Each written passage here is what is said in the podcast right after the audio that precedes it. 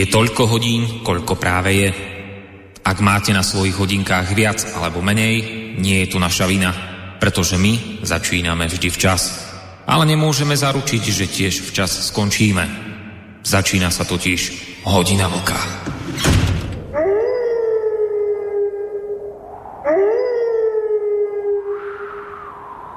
Možno niektorí z vás, vážení poslucháči, viete, možno niektorí z vás nie, ale v New Yorku sa um, konalo minulý týždeň valné zhromaždenie Organizácie spojených národov.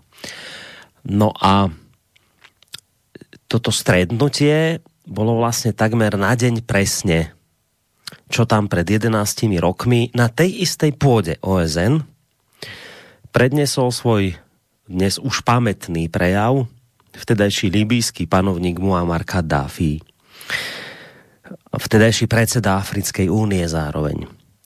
Kadáfi vtedy pred tými 11 rokmi, takmer na deň presne, rečnil veľmi dlho, hoci mal teda pôvodne stanovených 15 minút a celý ten čas, ako rečnil, rečnil bol blikaním červeného svetla upozorňovaný, aby už skončil, že ten čas už dávno presiahol.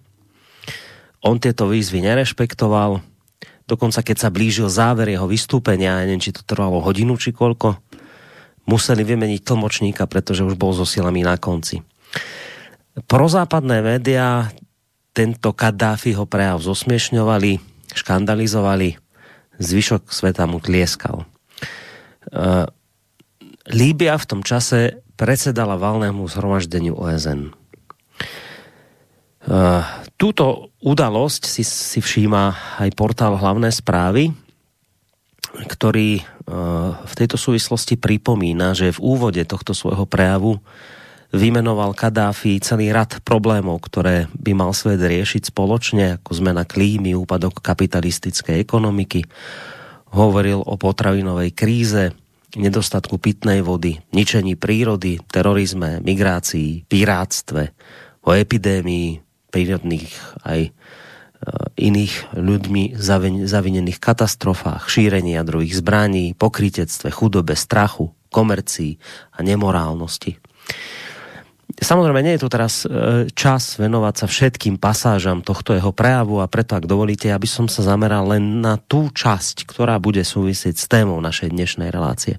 Kadáfi inak mimochodom pobúril prítomných lídrov tzv. vyspelého sveta, keď priamo na pôde OSN pred tými 11 rokmi počas toho svojho slávneho prejavu vyhlásil, že by sa to nemalo volať Bezpečnostná rada, ale teroristická rada OSN, pretože ako dodal práve tieto svetové mocnosti sa k ostatným krajinám sveta správajú ako k druhoradým štátom. Tejto časti prejavu postupne trhal chartu OSN, ktorú držal v ruke, až ju nakoniec hodil na zem a dodal, že práve toto pokrytectvo tzv. vyspelých krajín spôsobilo od vzniku Organizácie spojených národov 65 vojen.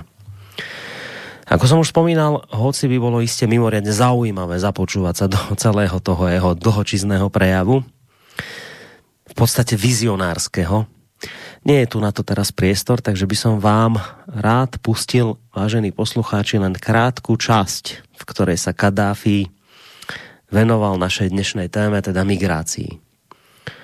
Opakujem, ide o slová pred 11 rokov. Bavíme sa teda o období, kedy o žiadnej masovej migrácii do Európy, ako to vidíme dnes, v tej dobe ešte nikto nechyroval.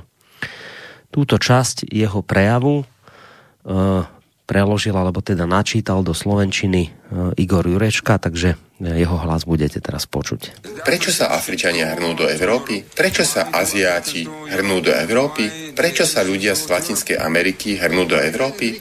Pretože Európa kolonizovala tieto národy a nemilosrdne využívala materiálne a ľudské zdroje v Afrike, Ázii a Latinskej Amerike olej, minerály, urán, zlato, diamanty, ovocie, zeleninu, živé zvieratá a ľudí a privlastnila si ich.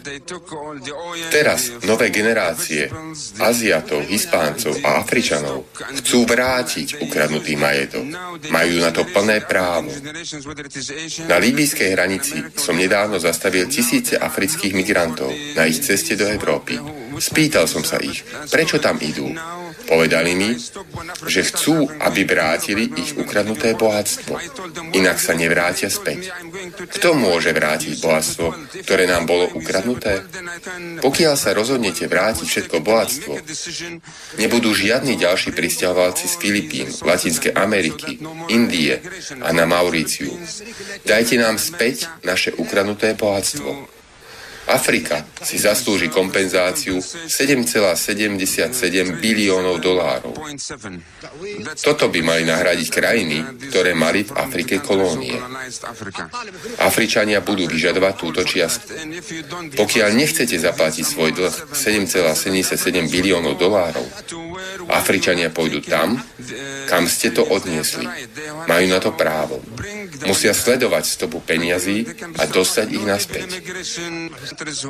Krajiny, ktoré spôsobili újmu iným národom v koloniálnej ére, by mali platiť náhradu škody a utrpenia spôsobenej ich koloniálnou nadvládou. Tak toľko časť jeho prejavu spred 11 rokov na pôde OSN pokiaľ sa bavíme o Muammarovi Kadáfim. Dva roky po tomto jeho vystúpení bol Muammar Kadáfi zavraždený a, a jeho krajina zničená. Líbia je dnes rozvrátený štát, ktorý sa stal zdrojom veľkého množstva utečencov smerujúcich do Európy. Dnes už vieme aj to, kto tento stav spôsobil. No, treba si povedať pravdu, boli to naši spojenci ktorí aj v tej dobe veľmi krásne rečnili o demokracii, o ľudských právach, o slobode, o boji proti tyranii, o tom, ako sa zastávajú občianskej spoločnosti. A dnes, e, dnes títo ľudia rečnia opäť krásne. O pomoci biedným migrantom, ktorí nechcú nič iné, len teda si zachrániť holé životy pred vojnou, a žiť šťastne a slobodne v novom svete, teda v Európe. E, už je to pár rokov, samozrejme, čo neustále počúvame takéto reči o potrebe solidarity, len v týchto dňoch, práve v týchto dňoch, sa k tomu slovku solidarita pripojil ešte taký ten prívlastok, že povinná. Povinná solidarita. Tak takto nejako si ponovom Európska únia predstavuje riešenie migračnej krízy ale k tomu sa samozrejme dostaneme o malú chvíľku. Zkrátka, dobre, počúvame o solidarite, dokonca o povinnej solidarite, o tom, ako treba pomáhať, ako sa treba podeliť, ako treba mať na zreteli nešťastie iných, ako treba ľuďom v núdzi vychádzať v ústrety, no a tak podobne. Otázkou, ktorá vystáva aj po tých slovách, ktoré ste počuli, uh, už od dnes, od nežijúceho Muamara Kadáfiho. Otázkou, ktorá vystáva, je to, do akej miery teda jednotlivé krajiny, od ktorých sa dnes žiada spoločný postup v záujme povinnej solidarity, do akej miery nesú tieto krajiny zodpovednosť a za ten stav, ktorý tu dnes máme. Keď sa hovorí o pomoci, sme v tom všetci spoločne, rovnako ako keď sa hovorí o solidarite. Ale čo ak to celé teda otočíme do polohy zodpovednosti za aktuálny neutešený stav migrácie? Potom je tu otázka, či sme aj v tomto ohľade všetci spoločne na jednej úrovni, či naozaj nesieme všetci rovnakú zodpovednosť, alebo či tu náhodou, povedzme, máme aj krajiny, ktoré túto krízu skrátka vyvolali, spôsobili a potom na druhej strane iné krajiny, ktoré na ich politiku len doplácali. Alebo ešte to môžeme skúsiť aj inak. Muammar Kadáfi hovoril o hrozostrašnej koloniálnej minulosti niektorých európskych krajín, ktoré ožobračovali nielen Afričanov, ale počuli ste to aj Azíčanov či obyvateľov Latinskej Ameriky. A z tohto, čo vzali im, no to na druhej strane dopriali sami sebe. No a ak sa dnes teda máme baviť o solidarite, tak uh, mohli by sme sa teda ústami Kadáfiho uh, baviť o solidarite aj v tejto oblasti? V oblasti prerozdelenia bohatstva, ktorému sa dnes tešia tí, ktorí v minulosti ožobračovali, kradli a žiaľ aj zabíjali? Bývalý libyský vodca to vyčíslil celkom presne na takmer 8 biliónov dolárov, ktoré teda boli, ako to hovoril, vzaté týmito krajinami z Afriky. Hovoril o 8 biliónoch dolárov. Tak bude tá solidarita spoločná aj v tejto oblasti, v oblasti prerozdeľovania týchto peňazí, týchto zdrojov, ktoré boli niekomu zobraté?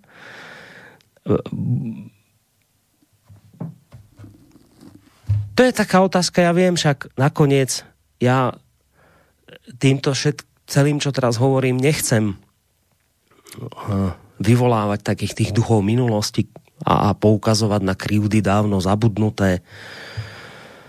Len sa tým celým akoby snažím položiť áno, asi, asi naozaj predčasnú a možno naivnú a zbytočnú otázku, že či vôbec, vôbec či má zmysel tu baviť o nejakých nových paktoch o migrácii a o predkladaní takého a hen takého nového návrhu migračného, ak vlastne všetko, čo túto krízu spôsobilo, ostáva po starom. Uh, alebo teda, však tak sa zamyslíme, alebo, alebo sa snáď niečo na tom správaní mocných od Kaddáfího prejavu z pred 11 rokov zmenilo k lepšiemu? Máme tu už dnes teda svet, v ktorom nie sú vojny, o, o zdroje, vojny o nerastné bohatstvo, vojny o vplyv, o moc, geopolitiku a neviem čo. Už to tu nemáme? Alebo nám tu tento, tento zvrátený svet, ktorý aj v tejto relácii popisujeme veľmi často a je nám z neho nazvracanie, alebo tu ten svet ešte stále aj po tých 11 rokoch máme a potom je tu legitimná otázka, a tie nové pakty, ktoré tu teraz budeme aj dnes o tom rozprávať, má to vôbec nejaký zmysel, keď tu ostáva tento starý svet s týmito chorobami, ktoré generuje? No ale nič, to sú jednak všetko predčasné otázky a možno naozaj zbytočné. Už nech je to akokoľvek. Faktom je, že tu máme návrh nového migračného paktu, a iste je potrebné pozrieť sa mu bližšie na korienok. My sme to nakoniec, iste si spomínate, vážení poslucháči, my sme to nakoniec vlastne vám slubovali už minulý týždeň, nakoniec ale teda z toho nebolo nič, lebo sme ostali len pri oslave e, výročia založenia tejto relácie. No a tak sme povedali, že však túto reláciu s témou nový migračný pakt si posunieme o týždeň neskôr, ak nám teda do toho nepríde niečo dôležitejšie. Áno, samozrejme, dôležité veci sa dejú aj aktuálne v Náhornom Karabachu, o tom by sa tiež dalo rozprávať, ale tak sme si povedali, že keď už sme vám túto tému slúbili a je to nakoniec naozaj dôležitá téma, ktorá sa dotýka nás všetkých, tak splníme v tejto chvíli slub a ideme sa mi dnes pozrieť trošku hlbšie bližšie na ten nový migračný pakt, že čo to je vlastne za dokument, čo prináša, aké zmeny a či vôbec nejaké zmeny. Však celkom trefne tie otázky naozaj kľúčové a dôležité pre dnešný večer už uh, nadhodil v upútavke môj parťák, priateľ, kamarát Vlčko, ktorého mám v tejto chvíli na Skyblinke, sťaby zakladateľa a prevádzkovateľa portálu KOSA. Príjemný dobrý večer ti, Vlčko, prajem. Děkuji, Borisku. Pěkný večer samozřejmě tobě, ale především všem našim posluchačkám a posluchačům Slobodného vysílača, ať už jsou na země kouli kdekoliv. E, speciálně bych chtěl pozdravit toho posluchače, který mu scházely naše tlukoucí hodiny tady doma, tak nechť eh, nastraží uši v 9, eventuálně v 10. A určitě uslyší, jak bijou. Jo. E, o 11 nevím, třeba skončíme dřív, jo. třeba skončíme normálně. Možná jich bude ještě o 12. počuť udírať. Tak, tak, tak 11. mu neslibu. A teďko k tomu tvýmu úvodu. Ty se vytáh něco, co já už jsem dávno zapomněl. Ano, o tom, eh, o tom projevu Kadáfího v OSD vím, ale je to dávno eh, prachem zavanutá záležitost. Ale Borísku, tohle co říkal tenkrát Kráfí, to byla účelová propaganda. Byla to svým způsobem, svým způsobem demagogie, protože v Africe nerabovali jenom evropský koloniální mocnosti. Afrika jako kontinent existovala dávno a dávno předtím. Je zajímavý, že ukazoval na Evropu, ale neukazoval například na Araby, arabský otrokáře a válka v Sudánu, která skončila teprve nedávno a skončila rozdělením, rozdělením té země, tak byla vyprovokovaná tím, že ze severu arabský nájezdníci jezdili dolů na jich. A to se bavíme o konci 20. století. a zajímali tam otroky a ty, ty potom prodávali někam, nevím kam. Jo, čili a e, pokud jde o otrokářství jako takový, o vývoz, o vývoz černochů do Karibský ostrovy nebo do Spojených států, tak to fungovalo na základě toho, že místní černožský náčelníci prostě prodávali lidi, který pochytali a prodali je e, bílým, bílým kupcům s otrokama. Jo, a já teda dějiny Afriky moc neznám, ale e, ukrutnosti tam nepáchali jenom, jenom bílí kolonizátoři. Let's kdy tam zavedli vedle toho i docela fungující státní zprávu školství, vybudovali infrastrukturu, infrastrukturu a tak dále. Já je nechci teďko e, nějak hájet nebo jen dodávat svatozář. Ale Kadáfi to tenkrát používal účelově. A e, měli bychom tohle mít na paměti. A ten úvod k tomu, co budeme pojednávat dneska, tak e, je to příliš široký záběr, protože i kdyby Eh, evropský národy dali dohromady tu gigantickou sumu 8 bilionů dolarů a poslali ji do Afriky, tak eh, by do Afriky, do Afriky sice přišly obrovský peníze, ale eh, myslím si, že prout migrace by to nezastavilo, protože každý peníze, který do většiny afrických států přijdou, tak jsou především rozkradený a teprve potom použitý na něco smysluplného to je holá realita. A my se musíme, my se dneska budeme bavit o migračním paktu, který při představování byl označen jako ten nutný dokument, který povede jednak k, k dejme tomu solidaritě nebo respektive nastavení pevných pravidel eh, v migrační politice Evropské unie. A vedle toho taky, taky říkali, že to povede k, dejme tomu, zastavení migrace. Jo. A vlastně se, mějme skromnější cíle, neřešme světový problémy, které nejsou k řešení a nikdo je nedokáže vyřešit. Jakkoliv v mnohem měl Kadáfí pravdu, ale soustředíme se na to, co je bezprostřední. To znamená, jestli ten migrační pakt je schopen zamezit eh, nebo aspoň omezit Eh, příliv eh, nových migrantů do Evropy. A jestli znamená něco podstatného, když už te, ty migranti přece jenom dorazí, něco podstatného, tak v práci s nima. Jo. Mějme, mějme cíle, na který dosáhneme. No, aj, aj ich máme samozrejme, ja som aj preto hovoril v úvode, že ja to nehovorím preto, že tu idem teraz vyvolávať duchov minulosti a naprávať krivdy, ale vyťahol som to preto, lebo jednak nie len z toho dôvodu, že teda zasadala OSN opäť, ale hlavne preto, lebo toto je jeden z častých argumentov, ktoré v tejto téme zaznievajú, že dnes vlastne vyzývajú k solidarite krajiny, ktoré v minulosti boli kolonizátormi a do veľkej miery prispeli k tomu, že dnes tu máme tento stav. A teraz ľudia vravia, že však, a to je ten častý argument, však my sme nikoho nikdy nekolonizovali, my sme ten stav v Afrike nespôsobili, my sme nakoniec nevyvolali ani vojnu v Líbii a neviem kde všade, odkiaľ teraz prúdia davy migrantov. Prečo chcete od nás, aby my sme to mali spolu s vami riešiť? To si riešte vy.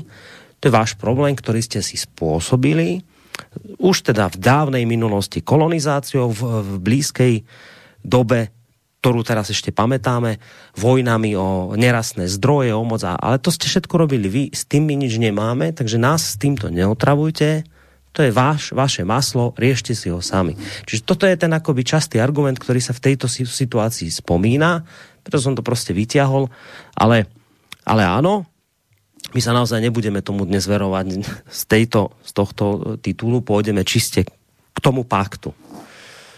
Len teda toto som vravím, z tohto dôvodu som to dnes vyťahol, že toto sa často používa ako taký protiargument k tomu, keď niekto začne rozprávať, že buďte solidárni, musíme pomáhať. No, tak niekto povie, tak dobré, ale poďme si tu teraz rozmeniť na, drobné, kto za tento stav skutočnosti môže a kto nesie akú zodpovednosť za to, čo tu dnes máme.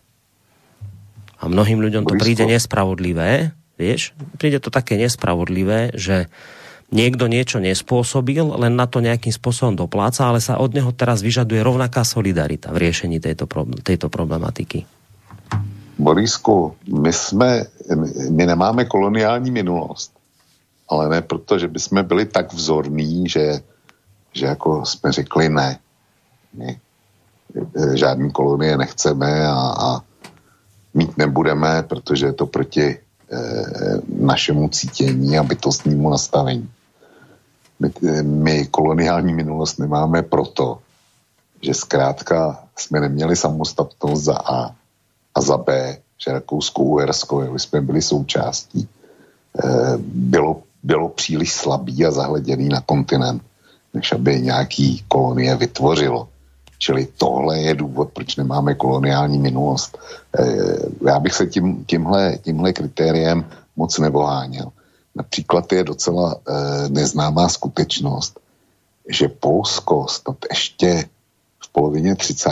let vehementně zkoušelo e, získat část Brazílie jako svou kolonii. Tvrdil, tvrdili, že to, já jsem na tohle informaci kdysi dávno e, narazil, ale už je to opravdu dávno, to ještě nebyl internet. A e, Poláci prostě chtěli kus Brazílie jako, jako svou budoucí kolonii. Čili tak, takhle, takhle je to postavený. E, já ten argument, ten argument prostě neberu. Když se podíváš e, na minulost Českého království, tak pokud bylo dost silný, tak se nežinírovalo vyrážet všemi možnými směry a zabírat území a připojovat ho k tomu jádru zemní koruny český. Takže ne, my nejsme lepší. My jsme prostě neměli příležitost. No, nevím, či to je trošku taká argumentácia, ako keby si mi povedal, že ty si vlastně nebol komunista len preto, lebo si v tej dobe ešte nemal na to roky. Ale jinak by si ním bol. Já, Lebo, jsem, hej, já, jsem na to, já jsem na to roky měl. Já jsem, a já, já hovorím, že, to, že no hej, ale že, ne, vrajím, ne, že ne. to je taký mi to príde argument, ako keby si to mne povedal, že, že veď vlastne každý by bol komunista, len ty si ho ne, ním ne. nebol, lebo si na to nemal roky. Hej, že... To, tě, to tě neřeknu, protože e, já neznám e, rodinu, z který pochází, že se někdo z rodičů nebo prarodičů nebo příbuzných ve straně byl a jaký u vás bylo e, obecní politický nastavení to říct nemůžu tohle, ale tvrdím, že kdyby jsme, kdyby prostě český stát, nebo československý stát, jak chceš, měl stejnou šanci na získání afrických kolonií, jako měla Belgie, tak bychom ji určitě byli využili. Tím jsem si docela jistý. I když asi ani náhodou ne tak brutálně, jako to předvedl král, eh, belgický král Leopold, Leopold I. To je ten, k tomu, ktorému teraz myslím, asi... hej, to je ten, ktorému teraz myslím sochu strhávali, ne? Tam. Jo, přesně tak. Jo, to, to, to byl prostě masový vracha a barbar nej, nejhoršího zrna. Tak takhle by to asi nebylo. Ale e, jako česká stopa ohledně vytváření kolonií v Africe, tak ta taky existuje. Eh, nedávno jsem četl článek o nějakém eh, českém důstojníkovi eh, rakousko-uherské armády, který z, té armády odešel a udělal velkou, velkou kariéru, myslím si, ve fran, francouzské koloniální správě. Jo. Takže my na to prostě nedělejme se lepšími, než doopravdy jsme. Neměli jsme možnost. No dobré, len to zase by si obviňoval někoho z něčoho, čo neurobil, iba mu prisudzuješ zámer, že by to bol využil, ale keď sa pozeráme striktne na to, čo kto robil a nerobil, tak v tejto chvíli my kolónie nemáme. To je, ten, to, to je tá prvá vec, ktorá sa často v tejto chvíli spomína. A teraz tá iná, a ešte to teraz poriešme a potom pôjdeme k migračnému paktu, tá, ten, ten druhý, taká tá druhá sada argumentov sa spomína, že uh, keď sa pozrieme do tej blízkej histórie, nie do tej dávnej koloniálnej, ale do tej blízkej, tak predsa sme to neboli my, kto rozvrátil mier v Líbii, v Afganistane, ja neviem, kde všade tam tých krajinách, môžeme to menovať, Irak, Irán, neviem čo všetko. Uh, a tak nech teda, nech teda nesú za toto zodpovednosť tí, ktorí priamo toto všetko tam rozbili. Lebo tam to boli nejaké, áno, boli to nejaké autokratické režimy, ktoré nefungovali tak ako si my to tu na západe predstavujeme podľa tých našich štandardov demokracie. Ale teda my sme povedali, že tam, teda niekto povedal, že tam priniesie demokraciu a všetky tie pekné reči, rozbil to tam a nakoniec vidíme, že tá Líbia za toho Kadáfiho hádam bola funkčnejší štát, ako je teraz. Nie, že hádam, ale že určite bola funkčnejší štát, ako je teraz. Tak ten, kto toto všetko prostě pokazil, rozbil, lebo mal nejaké svoje ciele a vďaka tomuto rozbitiu teraz sem prúdia migranti z tejto krajiny, tak by sme chceli, aby ten, kto to rozbil, prostě za to niesol zodpovednosť. Prečo chcete, a to je ten argument, ktorý zaznieva, prečo chcete od nás, aby sme to riešili my, ktorí sme tam prostě toto nerozbili. Nech si to riešia tí, ktorí tu krajinu destabilizovali. Jo, tak tohle, tohle je úplně jiná písnička a tady e, zpíváme stejný refrén. Protože když už teda je řeč o Kadáfího projevech, nebo projevu v OSN, tak já vím, že e, při nějaké příležitosti pronesl ještě, ještě jeden, pronesl jiný a já ho nebudu citovat doslova, protože si to přesně nepamatuju, bude to jenom parafráze.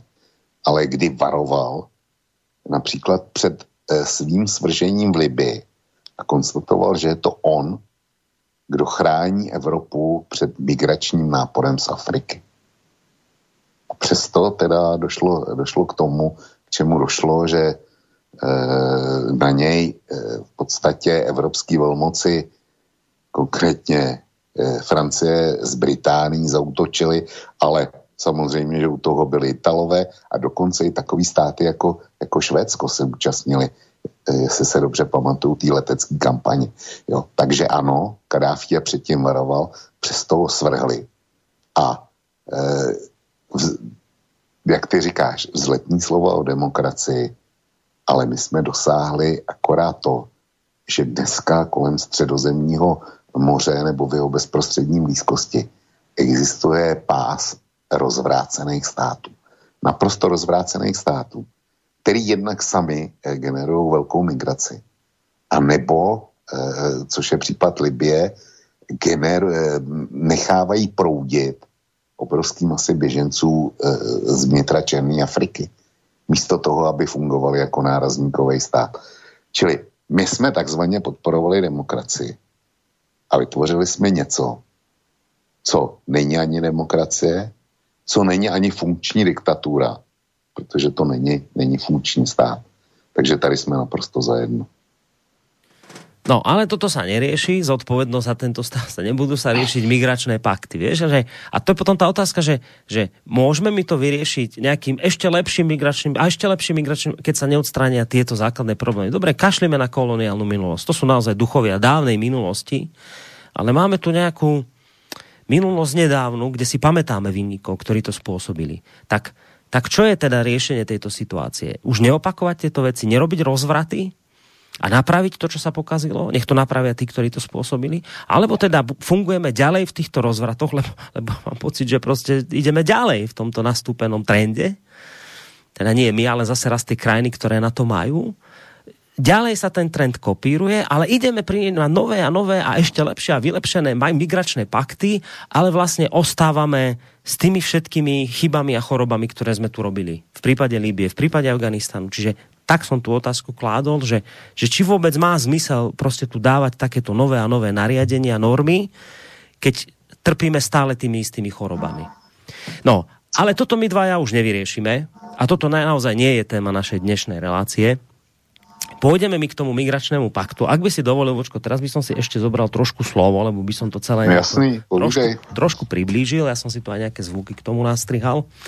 Ale ešte predtým, ako samozrejme sa pustíme do tejto témy, tak privítam poslucháčov a ja z Banskej Bystrice Boris Koroni. A len teda dodám, že ak budete mať chuť sa do tejto relácie zapojiť, tak smelo do toho mailovo studio zavinač slobodnyvysielac.sk telefonicky 048 381 0101 alebo cez našu internetovú stránku, keď si kliknete na zelené tlačidlo otázka do štúdia. Takže Minulosť nechávame minulosťou aj s jej hriechmi a chybami tu očividne nejakú nápravu zrejme čakať veľmi nemôžeme v dohľadnej dobe. Poďme sa teda porozprávať o tom, čo sa to vlastne teraz aktuálne deje. Uh, šéfka Európskej komisie pani Ursula von der Leyenová nám minulý týždeň predstavila návrh nového azylového a migračného systému, ktorý má nahradiť zastaralý a nefunkčný tzv. dublinský systém. O potrebe jeho nariadenia toho dublinského, teda nahradenia toho dublinského systému sa hovorí samozrejme už veľmi dlho. Európsky lídry chceli tento problém riešiť pôvodne povinnými kvótami, ale veľmi dobre vieme, ako to vlastne celé dopadlo. E, ohradili sa tomu veľmi ostro, najmä krajiny Vyšehradskej štvorky. Povinné kvóty aj preto neprešli. No a tak e, prišiel vlastne aktuálny návrh, ktorý počíta s tým, že si krajiny, že teda nebudú povinné kvóty, že teda toto padlo definitívne, ale že teda krajiny si budú môcť vybrať teraz po novom z dvoch možností, buď s finančnou podporou Bruselu, teraz neviem presne to číslo, mám pocit, že sa hovorilo, že asi 10 tisíc eur za jedného migranta dajú krajiny, keď príjmeme. Takže buď s finančnou podporou Bruselu migrantov budú krajiny prijímať, alebo Dobre, nemusia migrantov prijímať, ale potom musia urobiť takú vec, že vlastne na vlastné náklady musia zariadiť návrat tých migrantov do ich domovských krajín, ktorí nemajú nárok na udelenie azylu.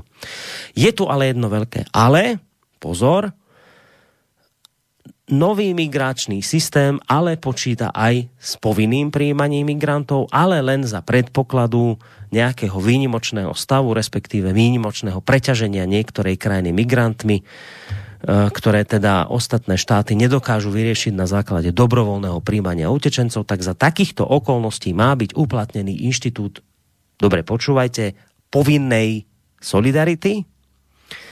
Eh, tá by teda podľa agentúry Reuters mohla nastať vo chvíli, keď sa nepodarí prerozdeliť minimálne 70% žiadateľov o azyl. To by bola tá mimoriadná situácia, napríklad, kedy by už prichádzala do úvahy tá tretia možnosť, už teraz to nie je o dobrovoľnosti, už musíte prostě natvrdo prijať migrantov, aj keď nechcete. No. Uh, premiéry krajín Vyšehradskej štvorky hneď potom, neviem či deň potom, alebo ešte hadám v ten deň, to si už nepamätám, keď eh, Lajenová tento nový pakt predstavila, tak lídry krajín Vyšehradskej štvorky sa s ňou okamžite stretli, aby s ňou teda okrem iných tém eh, prebrali aj tému nového migračného paktu, No a na tomto stretnutí nechybal ani český premiér Andrej Babiš. Mluvili ano o migraci, kde samozřejmě ten materiál má tisíc stran. Ta diskuse bude asi dlouhá. Jde skutečně o to, aby jsme efektivněji bojovali proti pašerákům. Diskutovali jsme ohledně těch hotspotů, ohledně toho legálního statusu ilegálního migranta, když přijde na evropskou půdu. My jsme ty debatě otevření.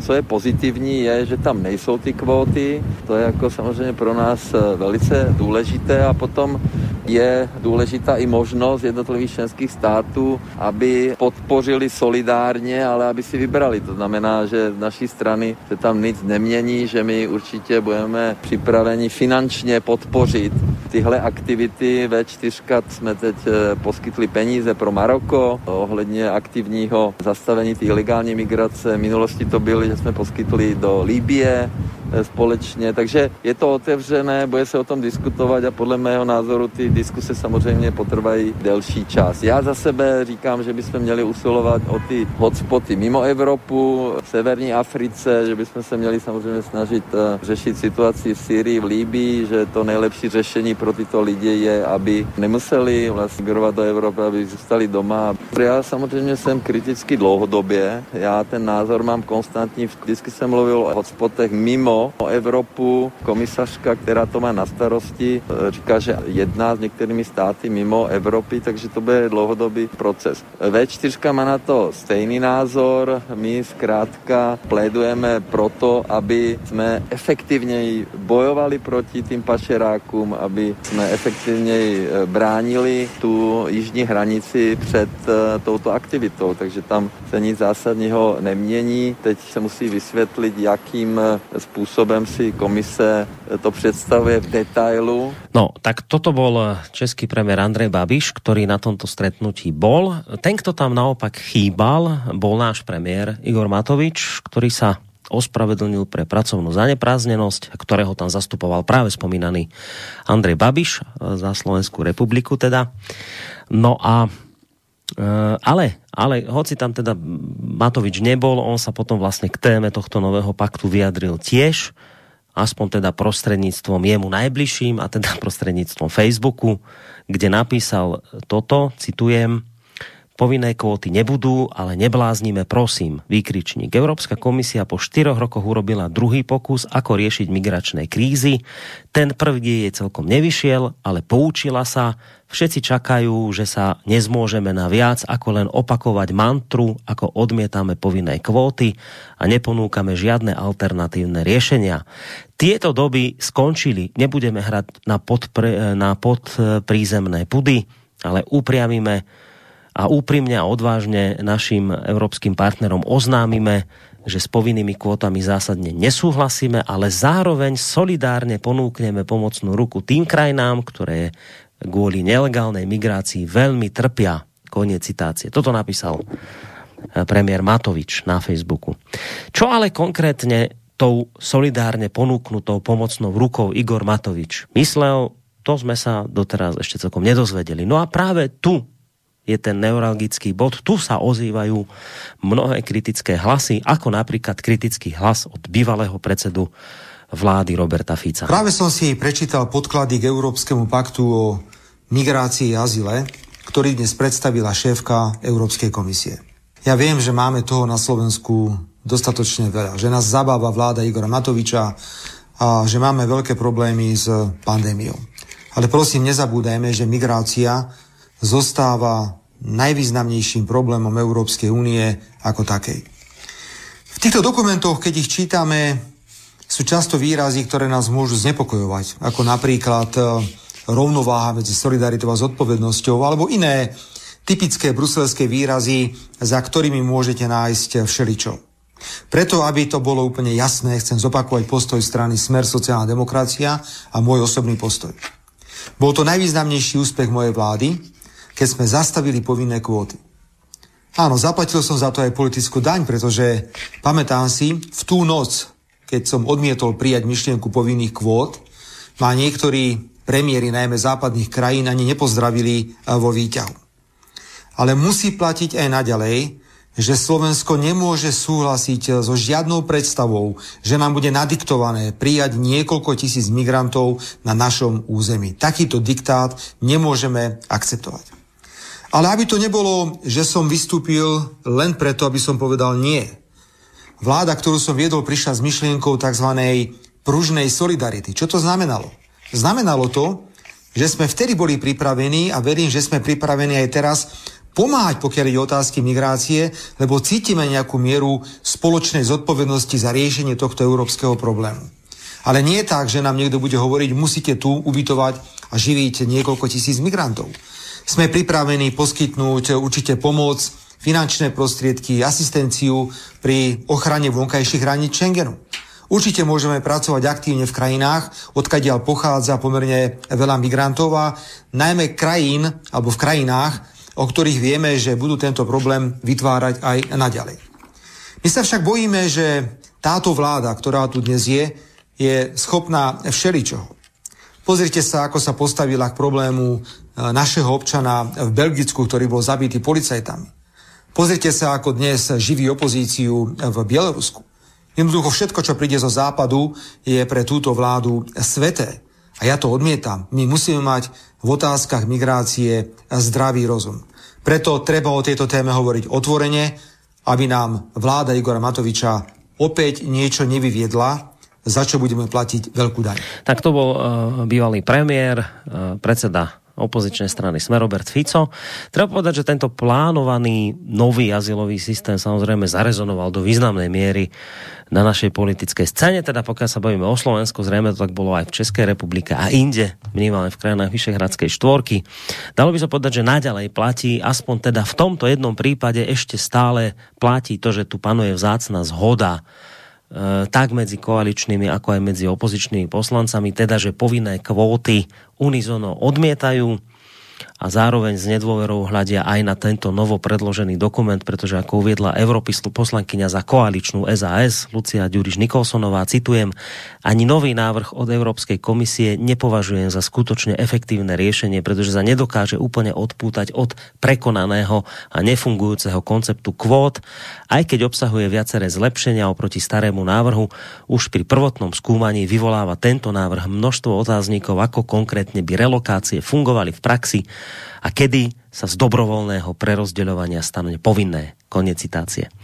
Ešte priamejšie to povedalo Maďarsko ústami svojho premiéra, inak najväčšieho a najvytrvalejšieho protimigračného bojovníka Viktora Orbána, podľa ktorého je síce tento nový návrh napísaný vľúdnejšími slovami, ale v podstata v ňom ostala zachovaná, citujem, migračné kvóty zostávajú kvótami, aj keď ich Európska komisia vo svojom návrhu utečeneckého balíčka nazýva inak.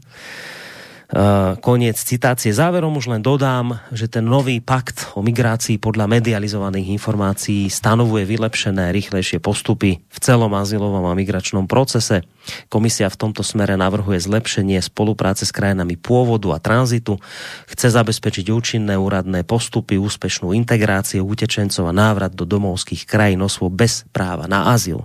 O tom sme už hovorili, že to by mali na starosti hlavne tí, ktorí by nechceli migrantov prijímať. Eurokomisárka pre vnútorné záležitosti Ilva Johnsonová, uh, Johanssonová pripomenula, že Migrácia vždy bola a aj bude súčasťou európskej spoločnosti a zdôraznila, že plán Eurokomisie vytvára predpoklad pre vybudovanie dlhodobej migračnej politiky. Podľa jej slov široký súbor návrhov bude znamenať jasné, spravodlivé a rýchlejšie postupy na hraniciach, aby migranti nezostávali v právnom váku. No, tak toľko hádam k tejto téme na úvod. My sme, ako som už naznačoval a hovoril som o tom, my sme si túto tému vlastne presunuli z týždňa a ja si pamätám, keď som to vtedy vlastne pred tým týždňom tak obhajoval, že však nesmúďte, tú tému si posunieme o týždeň, veď nakoniec za ten týždeň sa tu kopec ešte ďalších vecí objaví k tomuto paktu. Budeme o niečo múdrejší. No tak dobre, tak týždeň prešiel. Ja zase poviem, že nejak veľmi múdrejší nie som. Nemal som pocit, že by sa za ten týždeň nejako veľa o tom pakte hovorilo práve naopak mňa až prekvapilo, aké ticho bolo, ale možno som len bol prostě na zlých stránkach, kde sa to neriešilo, neviem. Ty si, Vočko, po tom týždni z toho celého múdrejší, prostě ako sa ti to tak, keď, keď si to tak sledoval, prostě tak ako sa ti to celé utriaslo, uh, by na taký prvý nástrel, že uh, čo vieme o tom pakte povedať, je to niečo dobré, zlé, máš tam, a, a samozrejme tomu budeme venovať celú reláciu a budeš to dopodrobná vysvetľovať, že prečo vravíš to, čo vravíš, ale teraz len tak jako prvotný ten pocit, nástrel, že že aký, aký pocit ti prostě z toho lezie, je to niečo dobré, je to niečo také, že ani ani, alebo dokonca, že niečo zlé ti z tohto ide? No, e, utekl sice týden, ale za ten týden nepřišly žádný nové informace. Přesně tak. Ty jsi, to, ty jsi to řekl sám, tam je ticho po pěšině. Kromě toho eh, eh, prvního vystoupení Uršuly von der Leyen a e, ty švédský komisařky Johanssonový, která je vlastně unijní ministriní vnitra, tak už e, další komentáře e, lidí z Bruselu nepřišly. A vlastně ani novináři se do toho nějak zvlášť nepouštěli. Takže jestliže Andrej Babiš konstatoval, že ten materiál má tisíc strán, tak se velmi obávám, že my z nich známe tak maximálně e, informace na jednu nebo dvě strany A4. Že víc toho k dispozici není. A nebo stejně jako ty jsem chodil na špatný, na špatný server. Ale já řeším základní otázku. A ta pro mě zní. My tady dneska pořád ještě máme ten údajně nefunkční e, systém Dublin 2. A někdy bychom tady měli mít něco, co se jmenuje migrační, fa, e, migrační pakt, který má rozsah tisíc stránek. Asi neumím představit takovouhle, takovouhle normu, že se podle ní e, pojede, protože tisíc stránek neznám kodex, kodex, který by se zabýval jednou věcí a měl takovejhle rozsah. Už jenom, už jenom ten rozsah by nás měl varovat, protože čím složitější je, výsled, je konečný předpis, tak tím horší praxe podle, eh, tím horší praxe s ním. Jak chceš uvádět, eh, provozovat něco, kde by si měl naštudovat tisíc stránek? To je mimo, mimo moje chápání. A kladu si jednu otázku. Co je nového, nebo já si těch otázek kladu víc, ale jedna z nich je a klíčových je v tom, že říkám, co je nového tom migračním paktu, že, a, ne, a přitom by to nemohlo být zapracováno do dnešního Dublinu 2. Já když jsem si to rešeršoval, tak uh, jsem projel spoustu serverů a všechno, co jsem zjistil, tak jsem dal do článku, který vyšel dneska. Ale já už jsem, já už jsem ty, ty rešerše dělal uh, v podstatě před týdnem. Jakmile, jakmile Uršula von der Leyenová to oznámila, jak jsem se o to začal zajímat. Akorát jsem se k tomu nemohl dostat, protože jsem měl Eh, spoustu jiných aktuálnějších domácích věcí, takže jsem to pořád odsouval. Ty jsi se divil, že jsem k tomu ještě nezaujal stanovisko. Já jsem to zrešeršovaný měl a akorát jsem to e, jako ne, nenašel jsem volný termín, až dneska jsem to protlačil před touhle re, relací za každou cenu, aby to bylo aktuální. A Špígl, když jsem, si, když jsem si hledal na Špíglu, tak ten konstatuje, že to, že ten nový dokument migračního paktu stojí na čtyřech hlavních pilířích. Já to přečtu. Pilíř první je o efektivním a rychlém azylovém řízení. Pilíř druhý je férové rozdělení odpovědnosti a solidarity. Pilíř třetí je posílení procesů na hranicích a za hranicemi EU. A pilíř čtvrtý a poslední je výrazné zlepšení spolupráce s takzvanými třetími zeměmi. Já když jsem si to rozebíral, tak vynechám teďko ten pilíř druhý. To je to férové rozdělení odpovědnosti a solidarity. Tak jsem si položil dvě základní otázky. Proč vůbec migrační pakt? A znova zopakuju tu, kterou jsem zmínil.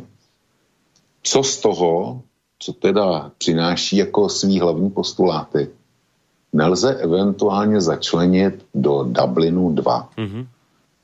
Takže e, teďko ještě zmíním základní princip Dublinu 2.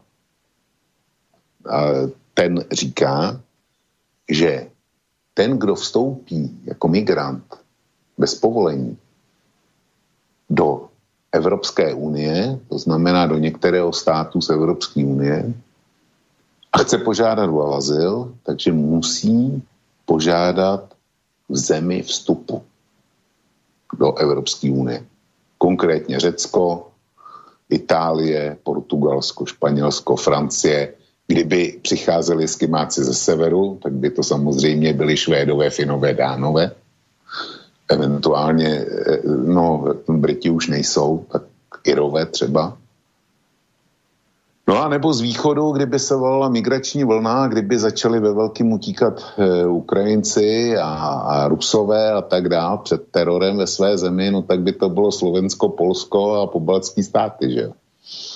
Takže ten, ten, vždycky ten první stát, kam ten migrant přijde, tak tam ten ho má zachytit, očekovat na e, identifikaci, na, e, zjist, na zjištění důvodů, proč o ten azyl žádá a má požádat o azyl tam. Tahle myšlenka samozřejmě vadí nárazníkovým státům, já je chápu, ale současně ta myšlenka byla velmi sofistikovaná, logická a z mýho pohledu nadmíru užitečná. Protože tvůrce Dublinského paktu ten samozřejmě nepředpokládal masovou migraci, ale nějakou migraci většího rozsahu zvažoval a chtěl dosáhnout toho, aby ty nárazníkové státy dobře střežili svoje hranice, aby důsledně kontrolovali, kdo přes ně do Evropské unie vstupuje a aby nesli to riziko, že když to budou, nebudou dělat svědomitě, tak oni budou zaplavení eh, žádostma o azyl a že hlavní tíhu ponesou oni. Tahle myšlenka, ta je v podstatě eh, jako velice nosná a dobrá, protože jen ten, kdo, komu hrozí sankce, a nemůže spoléhat na pomoc ostatních, tak se o ochranu vnějších hranic bude dobře starat. Samozřejmě, když se stala taková věc jako v roce 2015, když se to prostě začalo hrnout ve velkém, tak ten Dublin přestal fungovat, přestal mít smysl. Ale kdyby paní Merklová nebyla otevřela německé hranice, nebyla rozpřáhla náruč ze slovy Wir schaffen das a jen pojďte, každý, kdo je ze Sýrie, je, je vítaný, takže najednou všichni byli ze Sýrie, tak e, řekové by byli museli tenkrát e, pracovat velice důrazněji. A myslím si, že do Evropy by 1,5 milionu migrantů nebylo, nebylo prostě přišlo. Tak jako, jako jich nepřichází do Evropy 1,5 milionu dnes níbrž jedna desetina. Konkrétně v roce 2019 prý to bylo 140 tisíc, říkala paní komisařka Johanssonová. A e, jako směrem k nám, k těm neochotným státům říkala, vždyť vy se, ona to, to bylo v mezitextu, ona to neřekla naplno. A říkala, jenom 140 tisíc takže dneska už je to v nějakým úplně jiném režimu než v roce 2015.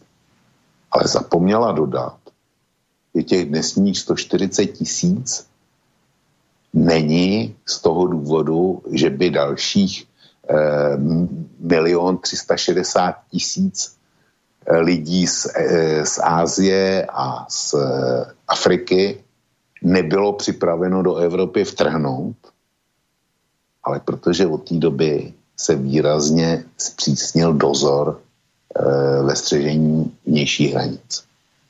I tak těch 140, 140 tisíc je z mýho pohledu docela, docela vysoký číslo. Mm.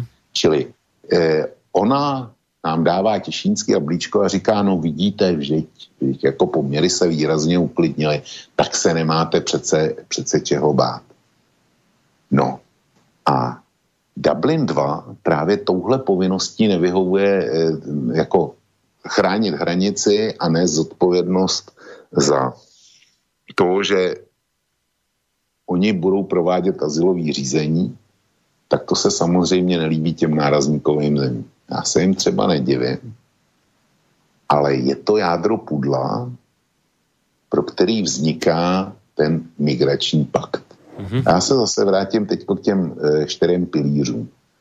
Tak jestliže v pilíři jedna někdo říká, my zavedeme migračním paktem nebo v migračním paktu efektivní a rychlé asilové řízení, tak já se nutně musím zeptat, kdo a co, kdo nebo co brání tomu, aby ona technikálie to rychlý a efektivní zprocesování asilového řízení, ověření totožnosti, ověření těch e, story, osobních story, e, s kterými jsou doprovázeny žádosti konkrétního jedince o azyl v Evropské unii, tak aby to bylo rychlé a věrohodněji přeskoušeno kdo a co brání tomu, aby se to stala, ta procedura stala součástí Schengenu, eh, teda součástí Dublinu 2.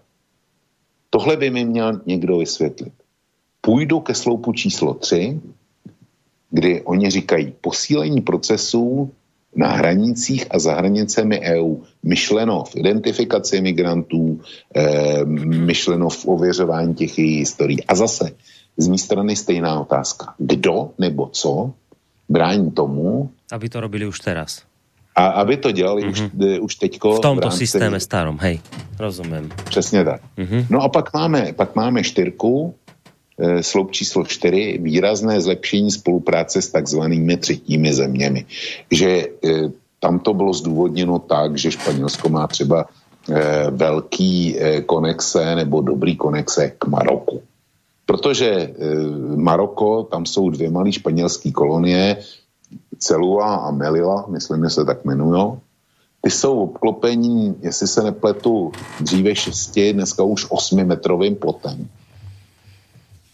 A jsou obklopený tím plotem proto, takhle, takhle dimenzovaným proto, aby do nich nepronikali eh, běženci, kteří by tam samozřejmě požádali o azyl. A jestliže Španělsko, kolem dokola těchto malých enkláv je Maroko. A jestliže Španělsko má tak dobrý drát na marockého krále a jeho vládu, tak nevidím důvod, proč tam jsou ty, ty ploty. A ergo kladívko, opět stejný dotaz. Proč to výrazné zlepšení spolupráce s takzvanými třetími zeměmi, to znamená zařízení, aby oni zachytávali už migranty, aby ty chycený jim eh, od nich eh, při, došlí, tak aby jim šli snadněji vrátit. Hmm. Aby si konec konců v případě Maroka přebírali svoje občany, který proniknou do Evropské unie a žádají tam e, o povolení pobytu. E, a jsou to klasický ekonomický migranti. A Maroko je nechce. Ne, neříkám, že všechny, ale z podstatní části je nechce.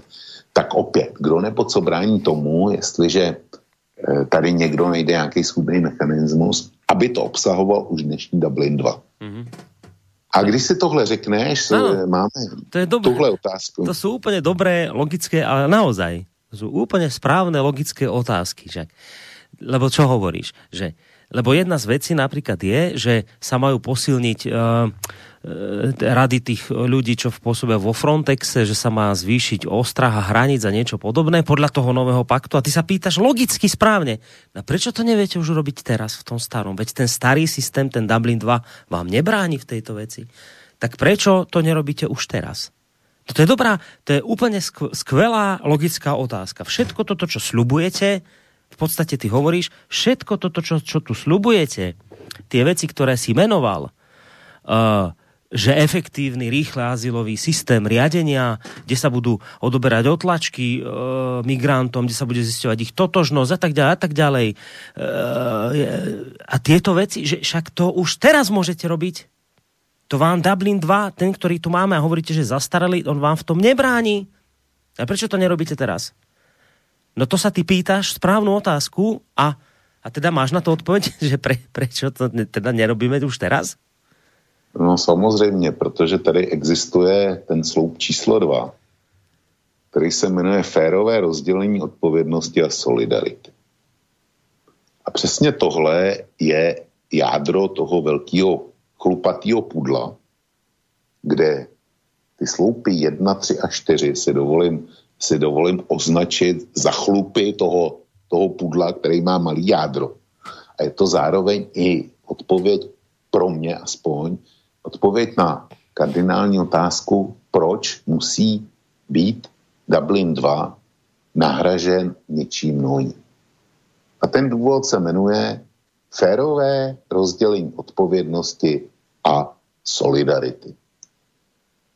Tohle, tohle e, si můžeš, to je euf, euf, eufemismus podle mě, to znamená klamný, klamný a hezký eh, označení něčeho, co se dá popsat taky úplně jinak a daleko hůře, to můžeš taky, eh, taky v jednoduché češtině nazvat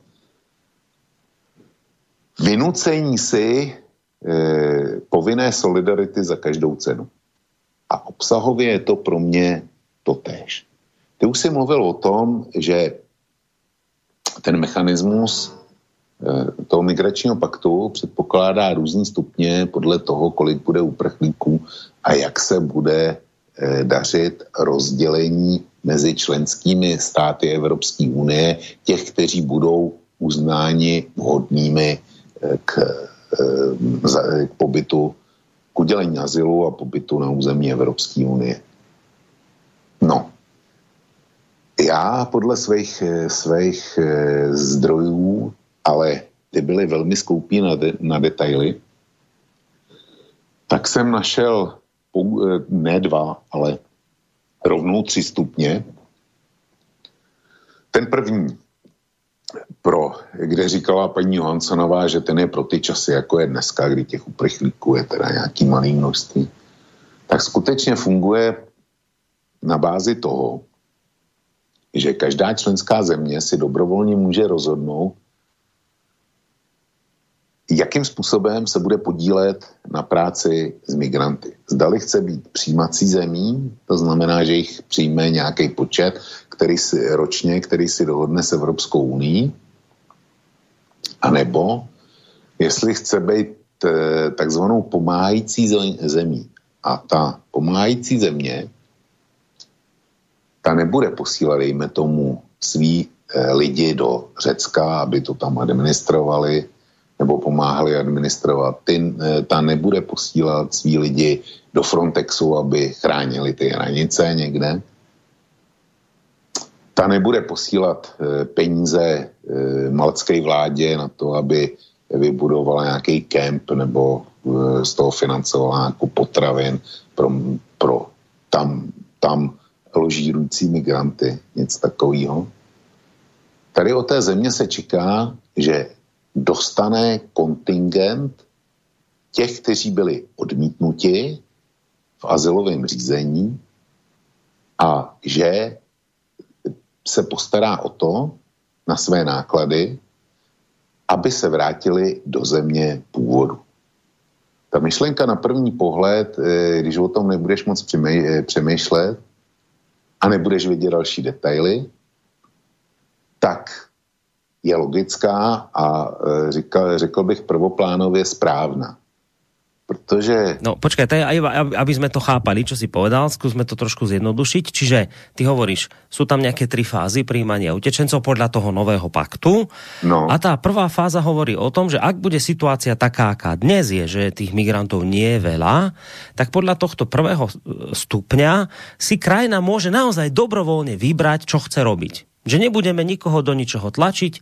Francúzi si povedia, ideme príjmať migrantov, zoberieme toľko to a toľko to. Slováci povedia, my migrantov brať nebudeme. A nikto nebude hovoriť, že musíte, nič sa nedeje v poriadku, nechcete, neberte.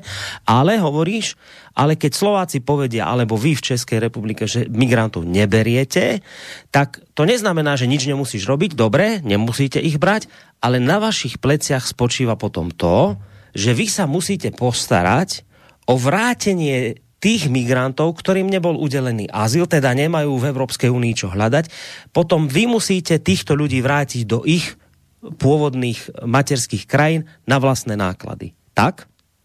Ano, takhle to je.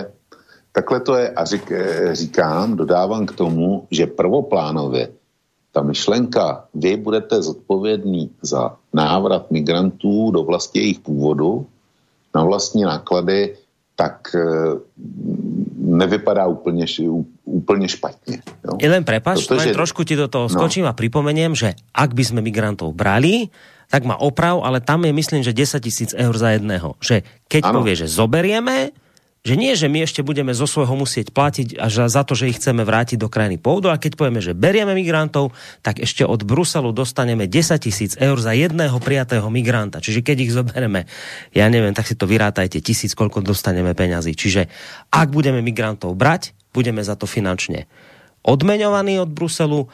Ak ich brať nebudeme, tak za naše vlastné, na naše vlastné náklady ich budeme musieť vrácať do krajiny ich pôvodu. Tak, ešte aby toto bolo doplnené. Můžeš, prepáč, jsem ti do toho skočil. Borisku, eh, ty jsi to podal, eh, ty jsi to podal eh, tak, jak to doopravdy je, nebo jak je to myšleno, takhle to je, ale z mého hlediska si to prodal e, příliš syrový. Přestože do písmenka to takhle je. Já říkám, že když chci zastavit nějaký migrační tok, nebo ho aspoň výrazně omezit, tak fungují pouze e, dva způsoby. První z nich je chránit hranice, aby byly eh, co možná eh, neprodyšní a aby se, se do tvý země nedostala ani noha, kterou tam mít nechceš. Tohle ovšem není možné, k tomu se nejspíš dostaneme. Eh, z mého hlediska to není možný, když máš námořní hranice.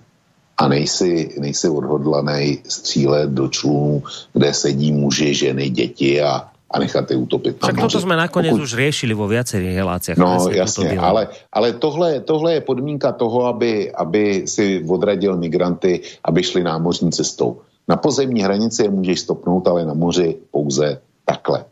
A tenhle způsob, na tom se asi shodneme, je z mnoha ohledů eh, v Evropské unii a v dnešním světě nepoužitelný a neprosaditelný. Takže v, tom, v takovém případě existuje druhá účinná zbraň na o, jaksi omezení téhle migrace. To znamená, když se vylodí a zjistíš, že nemají právo na azyl, tak je pokud možno e, pos, co nejrychleji posadit do letadel a jestliže šli z Afganistánu, tak vysadit v Kábulu na letišti.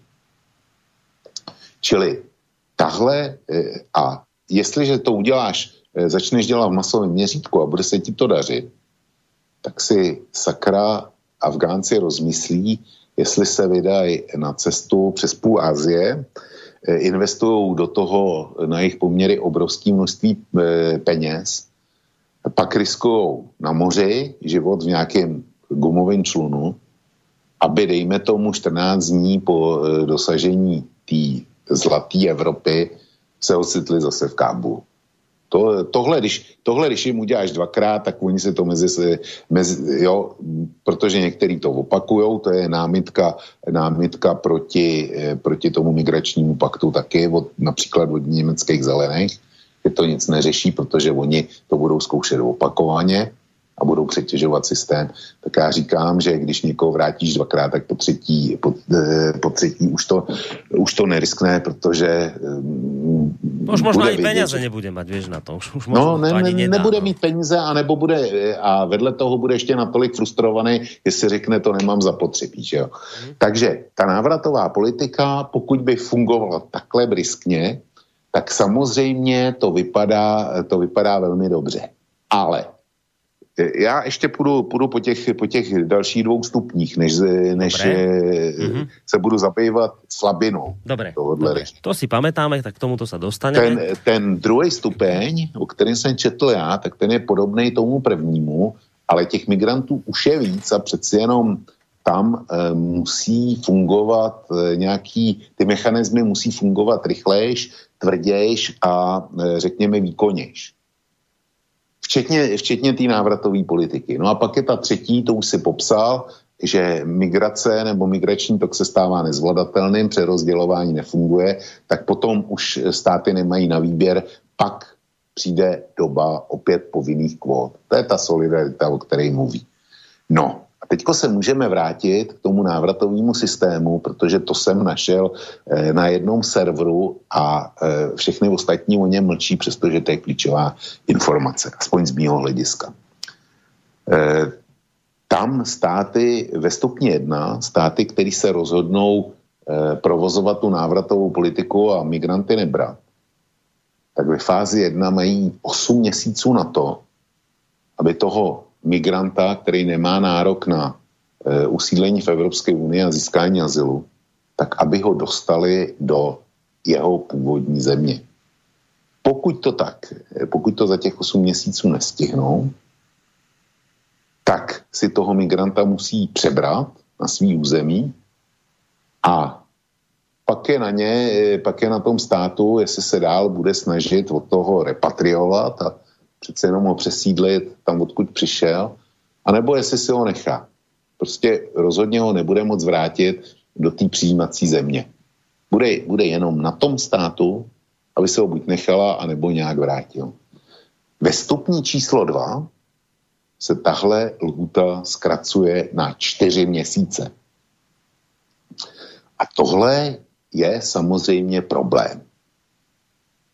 Protože Kdybych neviděl na německé televizi x případů, eh, jako je tam medalizováno x případů, kdy teda nějaký ten Afgánec eh, nebo Pakistánec v Německu byl, v Německu, dejme to, eh, chodil do školy nebo učil se něčím a přesto nebyl seznán jako vhodným pro udělení azylu, tak najednou dostane vyhošťovací příkaz a v tu ránu se strhne okolo něj bouře, ta komunita, kde bydlí, protože je to hodnej hoch, tak se za něj postaví, eh, jeho spolužáci demonstrujou, eh, jo, a velice často se povede to, že ten vyhošťovací příkaz je minimálně pozdržen nebo i zrušen. Ale to je ten ještě lepší případ. ten, ten který je hodný zvláštního zřetele, protože když se pro mě někdo dokáže začlenit do naší společnosti, tak proč ho vyhošťovat? To, to je pro mě případ zvláštního řetele. Ale daleko častější jsou úplně jiný případy. To jsou případy, kdy migranti záměrně zničí svý doklady, takže přijdou a nikdo není schopen ověřit, kdo to vlastně je a, a tak dál a tak dál. Eh, teďko mimochodem eh, schořel eh, na Lesbosu ten velký tábor Moria. A zapálili se ho sami migranti, aby se vynutili, vynutili přístup na řeckou pevninu, protože pak se chystají pro dál. Proč o tom mluvím? Protože Německo se, za, se zavázalo, že přijme mimořádně, ať je nevím, jestli 150 nebo kolik, nezletilých migrantů, kteří jsou bez doprovodu.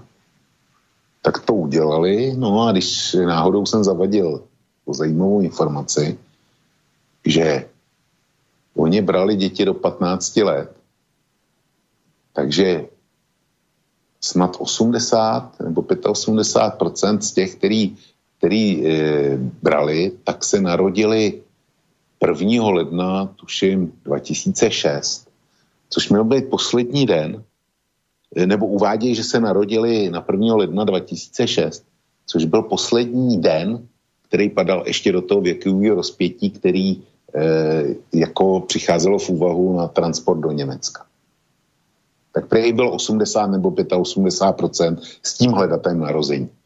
Což je samozřejmě nesmysl. Hm, jasné. Jo. To je, to je nesmysl, je to účelová manipulace, ale přesto jim to prošlo. Takže máš migranty, který zahodí svý doklady, vymyslí si svoji story tak, eh, tak aby byla, eh, dejme tomu, úředně akceptovatelná. A když se ukáže, že mají ve svém životopisu nějakou díru nebo že lhali a tak dále a tak dále, což se let povede, tak najednou začne vydávací řízení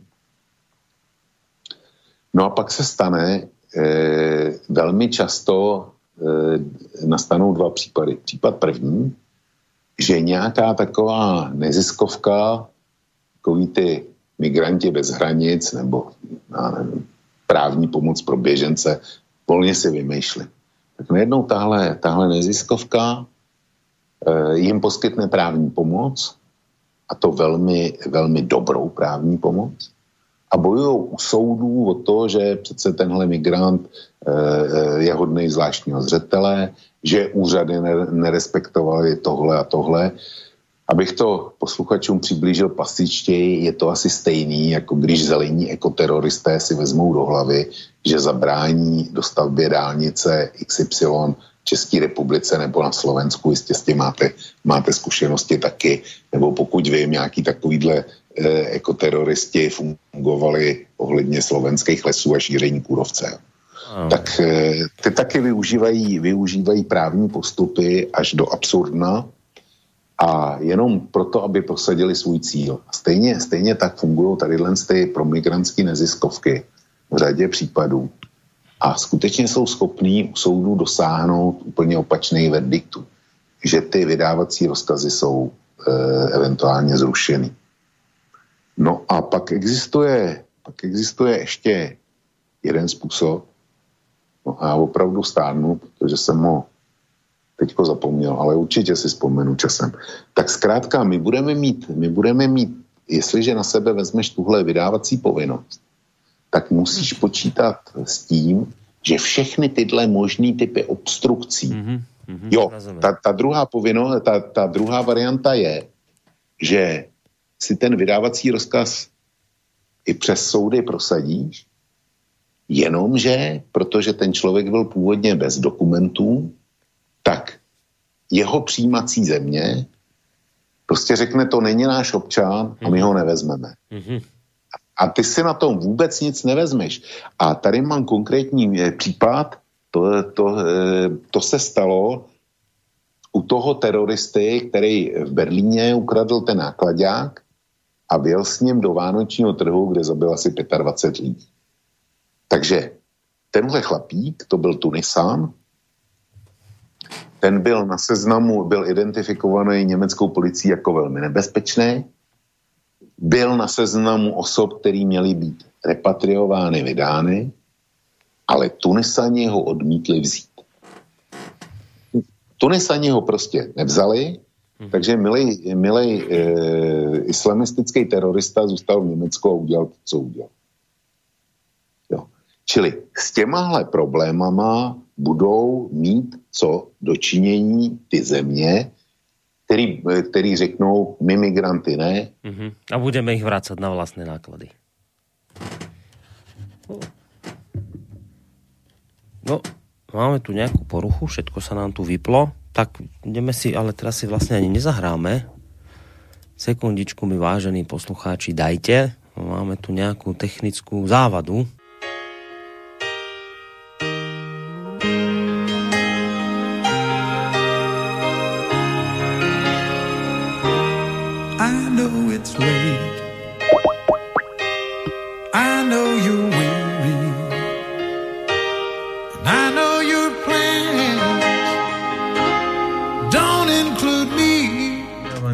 Mali by sme sa asi, Vočko, počuť? Si na linke? Ja jo. Dobre, vieš čo, nejaká porucha sa mi tu stala, všetky počítače sa mi vypli, taký som ich pozapínal, tak to chvíľku trvalo. Nevadí, ideme ďalej, však nič strašné sa nedeje. Uh, skončili sme pri tom, kde hovoríš, že, a potom si nám vypadol, že každá krajina, ktorá povie, že nejde príjmať migrantov, ale teda rozhodne sa pre tú návratovú politiku, že ona zobere na seba to bremeno, že teda ona migrantov brať nebude, ale bude vrácať do krajiny ich pôvodu týchto, týchto migrantov, tak musí so všetkými týmito obštrukciami, obštrukciami, ktoré si menoval, musí s nimi rátať. No a potom si nám vypadol, už sme ťa nepočuli. E, Slyšel jsi, jak jsem mluvil o tom případu toho tuniského teroristu? Ano, ano, ano. To, to jsi ještě slyšel? Ano, to jsme Dobře, takže, takže já budu e, nějak pokračovat velmi zkráceně. E, zkrátka, jestliže s návratem občanů do Alžírska, Maroka, Tuniska, e, z Pakistánu, Afganistánu má zásadní problém a není schopna to realizovat, eh, to, to realizovat kancléřka Merklova a Německo, tak jakou šanci na to prosadit se a dokázat to líp než Němci má Slovensko nebo Česká republika. To je základní malér. Eh, samozřejmě, že může přijít námitka, no my tady aspoň nemáme ty, ty neziskovky, které eh, obstruují ohledně migrantů a jejich vrácení před soudama, tak to není pravda. Nevím, jak na Slovensku, ale u nás eh, v České republice existuje eh, organizace, která se jmenuje, tuším, právní pomoc migrantům, nebo tak nějak. Eh, v jejím čele stojí jakýsi pan Rozumek a tomu už se povedlo před českými soudy několikrát vyhrát spor pro migranty. Například proto, aby nebyli zadržovaní eh, v těch eh, azylových zařízeních nebo záchytných zařízeních pro azylanty. Česká republika je musela, musela pustit, takže oni samozřejmě utekli do Německa. Jo.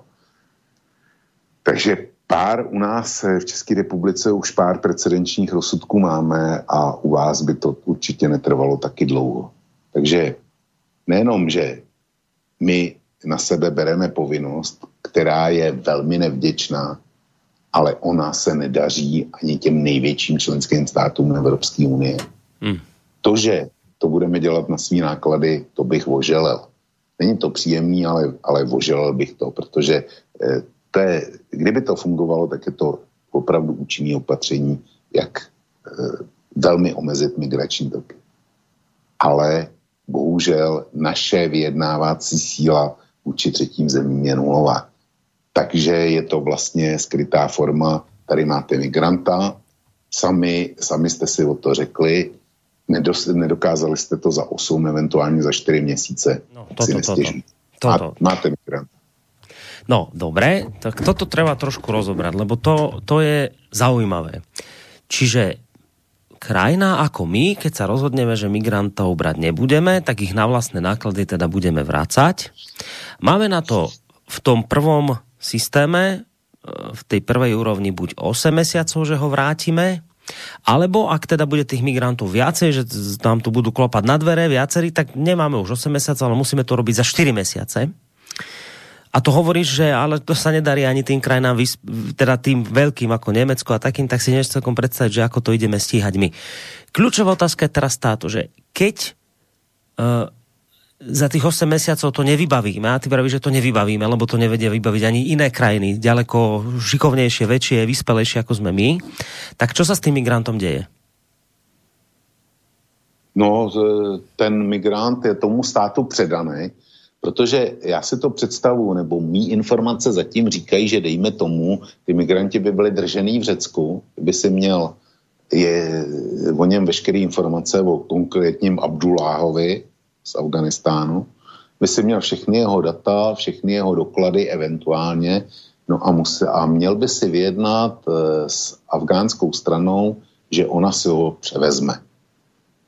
No a v ideálním režimu ti to odkejvají, tak ty si ho, eh, tak ty si ho ani nebudeš vozit zpátky sem eh, z toho Řecka, ale zaplatíš mu letenku eh, Atény, Kábul, Nevím, jestli si pošleš úředníky, aby ty ho posadili do toho do konkrétního letadla, nebo jestli by to zařídili řekové, to už není důležitý. Zkrátka, posadil by se Abdullah do letadla a odletěl by do Kábulu a tím pádem ty by si to očkrtnul, splnil si svoji povinnost a vezmeš si dalšího Ahmada Mohameda mm, z Pakistánu. Jo, a provedeš stejnou proceduru. Problém je ovšem v tom, že za prvně on to může dát k soudům, nevím, jestli jaká by byla jurisdikce, jestli řecká nebo česká, e, prostě jaká, tak ty by si si musel najmout, eh, najmout advokáta, eh, on, on by ho dostal od nějaký neziskovky, teďko by tam běžely soudní lůty a tak dál, dokazování. Vem si, jak dlouho se vlečou, vlečou průměrně soudy v České republice a v, na Slovensku. A teď si představ, že by to ještě bylo v Řecku, kde no. o justici nemáme vůbec žádný, žádný informace, nebo v Itálii, to je to tež eh, drahí advokáti a eh, začaly by takový ty právní tahanice, eh, točení se na formalitách a tak dále. 8 měsíců pro mě žádná doba. No a, no a preto sa pýtam, no a že a, v tom a čo keď to nestihneš za tých, 10, za tých 8 minut? Když to, uh, když to nestihneš, no. Tak Řecko tě vyzve, aby si si milýho Ahmada Muhameda převzala v, ute, v utečeneckém táboře. Je Ale z bosu. No a podle tohohle a odvez si ho k sobě domů a tam si s ním dělej, co chceš. Buď u tebe zůstane, anebo dál, dál budeš pokračovat v tomhle vydávacím úsilí, až se ti to povede. A to... Ale fyzicky ho přebíráš. A to s, týmto, to s týmto návrhom prišla teraz pani von der Leyenová no a e, Švedka Johanssonová a všichni no. ty, kteří to dělali. Tak... Pro mě to jsou, to jsou jasně skrytý kvóty. A to se nebavím o tom třetím stupni, kdy už, kdy už opravdu e, jsou to povinné kvóty. K tomu půjdeme za chvíľku, ale toto je něco pre mňa neuveriteľné, že prvá vec táto, že to si musíme uvedomiť, o akých ľuďoch sa bavíme. My sa bavíme o migrantoch, ktorí nemajú nárok na azyl. Že tých, ak my povieme, nepríjmame migrantov, my na vlastné náklady budeme musieť vrácať do krajín ich pôvodu, ale tých, ktorí nemajú v Európskej únii právo na azyl. A teraz ja tomu, je, mne to teraz použijem ten tvoj výraz, ktorý ty používaš často. Mne to naozaj hlava neberie. Fakt. Ak niekto nemá právo na azyl, tak je tu, tak je tu v rozpore so zákonom, v rozpore s právom. Ako môže Brusel, Merkelová, neviem kto všetko do toho zakomponovaný bol, kto toto vymyslel. Ako ten niekto môže tolerovať tento bezprávny systém? Lebo to je bezprávny systém potom. Ak je to tak, ako hovoríš, tak my máme 8 mesiacov, respektíve dokonca za istých podmienok len 4 mesiace na to, aby sme niekoho, kdo tu nemá čo hľadať, a iní rozhodli o tom, že tu nemá čo hľadať, bolo, bolo, bolo ja neviem, ro, sa to šetrilo, zistilo sa, že tento človek nemá na právo na azyl, zistili to Gréci, tento človek tu nemá čo hľadať, má ísť domov. A my sme mali na to 8, respektíve 4 mesiace a keď sa nám to za túto dobu nepodarí, tak Brusel sa bude pozerať na tento bezprávny systém, že je v poriadku, tým pádom ostane u vás na Slovensku, lebo ste ho nestihli do tejto doby vrátiť. A ja by som sa chcel potom spýtať, a prečo tu teda ideme tolerovať ľudí, ktorí nemajú právo na azyl? To vám teda podľa tohto nového nariadenia nevadí, že tu budú tí ľudia protiprávne, že tu nemajú čo hľadať? Že zo zákona tu nemajú čo hľadať? Ja to nechápem. Ja, ja, ja toto absolútne nechápem. Ak toto naozaj prejde, a je to naozaj tak, ako hovoríš, tak potom Európska únia alebo pani von der Leyenová hovorí, že oni kašľú na zákon. Potom im je úplne jedno, že či niekto má právo na azyl alebo nemá, lebo keď my to nestihneme do doby 8, respektíve 4 mesiace, tak tento človek v rozpore so zákonom ostane ďalej na pôde Európskej únie u nás na Slovensku a Brusel to pustí zo zreteľa. Tak to mi prostě neberie hlava toto. Borisku, eh, oni by tě řekli, že to vidí špatně. Ty informace jsem našel konkrétně, o kterých eh, eh, ty lhuty a to, to povinný přibrání, to jsem konkrétně našel na serveru Euroactiv, což je výrazně pro bruselský český server, jo, který, který já bych ho bral jako, jako polooficiální server Evropské unie v České republice. Mám tam přímý link, takže každý si může eh, zkontrolovat, že si nevymýšlím, prostě přebral jsem to jednak jedný. Tohle, co říkám. Ale oni by tě řekli, že si to špatně vysvětluje, že tě, že tě eh, Evropská unie nenařizuje, aby zůstal konkrétní uprchlík na Slovensku nebo v České republice. Oni, oni říkají, že ten stát má potom ze svého, musí ho přebrat, ale má pokračovat Eh, v přemysťovacím řízení. Prečo to tam potom oni... tie, tak a prečo tam potom ta lehota 8 měsíců či 4 měsíce? Akože na no, protože, protože 8 měsíců nebo 4 měsíce on je v místě záchytu, to znamená v Řecku nebo v Itálii. Ale pak si ho musíš vzít. Po těch 8, respektive 4 měsících si ho musíš přemístit na svým území a oni říkají, ale ne k tomu, aby u vás zůstal. Vy pokračujete ve vydávacím řízení. Rozumím, hej, rozumím. No, ale, no, no. To... Ale že ti tam zůstane, ale že, že tam to... fakticky zůstane, když ho ten no. stát eh, odmítne převzít. To je samozřejmě jiná písnička. No a to je to, to je to druhé, čo som sa chcel spýtať. No ale však tá Ursula von der Leyenová, ona je z Nemecka. Ona vie, aká je nemecká prax. Ona vie, že sa tí ľudia nedajú vrácať naspäť domov z tých dôvodov, ktoré si veľmi trefne podrobne popísal. Oni to vedia. Oni vedia, že keď Slovensko, alebo vy, alebo Maďari, alebo ktokoľvek na toto kývne, tak oni vedia, že my ich nebudeme môcť, nebudeme vládať ich vracať do krajiny ich pôvodu.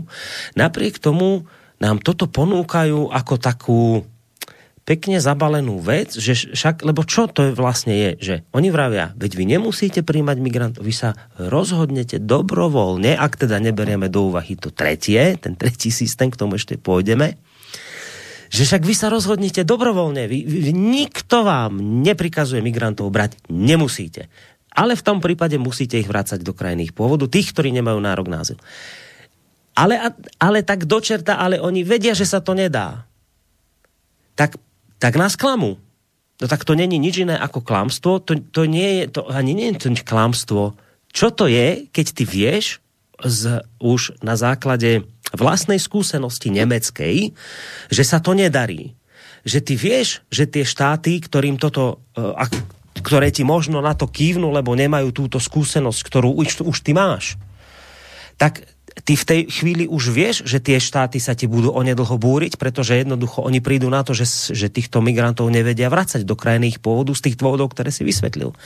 To je pani von der Leyenovej jedno, že tie krajiny potom zistia, že boli podvedené, oklamané, že jednoducho z týchto dôvodov sa ich, tých migrantov nedarilo vracať a teraz doma sa im množia. V domácej krajine ľudia, ktorí nemajú právo na azyl, ktorých domáce krajiny odmietajú, to pani Lajenová nerieši tento systém, že tu potom nastane ešte väčšia, väčší odpor k jej vlastnej Európskej únii, ktorú ona teraz vedie?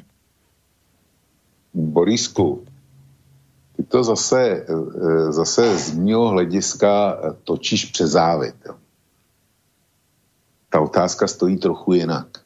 Paní von der Leyenová dělá všechno možné proto, aby zavedla kvóty, přestože se to tak e, jmenovat nepůjde. Ale my máme nějakou politickou reprezentaci. Vy máte Igora Matoviča a my máme Andreje Bapiše.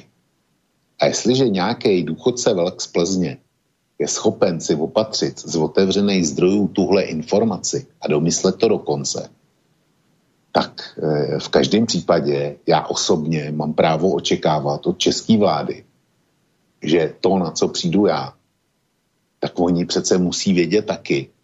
A musí toho vědět daleko víc. Andrej Babiš má aparát, který je povinný prostudovat velmi detailně těch tisíc stránek a připravit z toho e, soubor krizových míst, s kterými nikdy nemůžeme souhlasit, nebo který jsou potenciálně nebezpečný, takže je potřeba tam zamontovat takový a takový pojistky. To je, e, tohle já od nich očekávám. A jinak, jestliže nejsou schopní tohle plnit a e, ty dva zvuky, který si pustil, Babiše a Matoviče, to, nebyl, to nebylo nic jiného než takzvaný hraběcí rady, nebo myslím, že ještě trefněji, proto použiju, eh, použiju termín obecný blábol. Takový ty, ty řeči, které nic neznamenají, které eh, jsou jenom marketingově zajímavý, ale říkám, já od Andreje Babiše a jeho vládního aparátu očekávám, že to, co já zjistím nějakou rešeršní službou, tak oni už dávno ví Dobre. a ví toho daleko víc a že se postarají o to, aby to v Bruselu neprošlo, aby ten dokument takhle, který by tohle přikazoval, tak aby byl zablokován. To je úkol našich národních Jano, vlád. Ja rozumím, dobre. Možno som sa aj ja zle vyjadril a, a, a urobil to tak, že vyzerá, že teda my, to, naš, naša e, vedúca ja neviem čo, naše vedúce elity politické sú neschopné to prehliadnúť. Možno sú, možno to vedia. Ale teraz mne, mne proste ide o ten princíp. Nejde teraz o to bez ohľadu na to, či to Babiš vie, zistí s Matovičom a on nezistí. Mne teraz ide o to, že toto navrhla Lajenová a ona vie, že to nefunguje. A teraz... A Borisku, dobre, to, nemusíme... k tomu jsme se xkrát vrátili, eh, nebo o tom jsme xkrát eh, mluvili. Máme 27 členských zemí Evropské unie. No?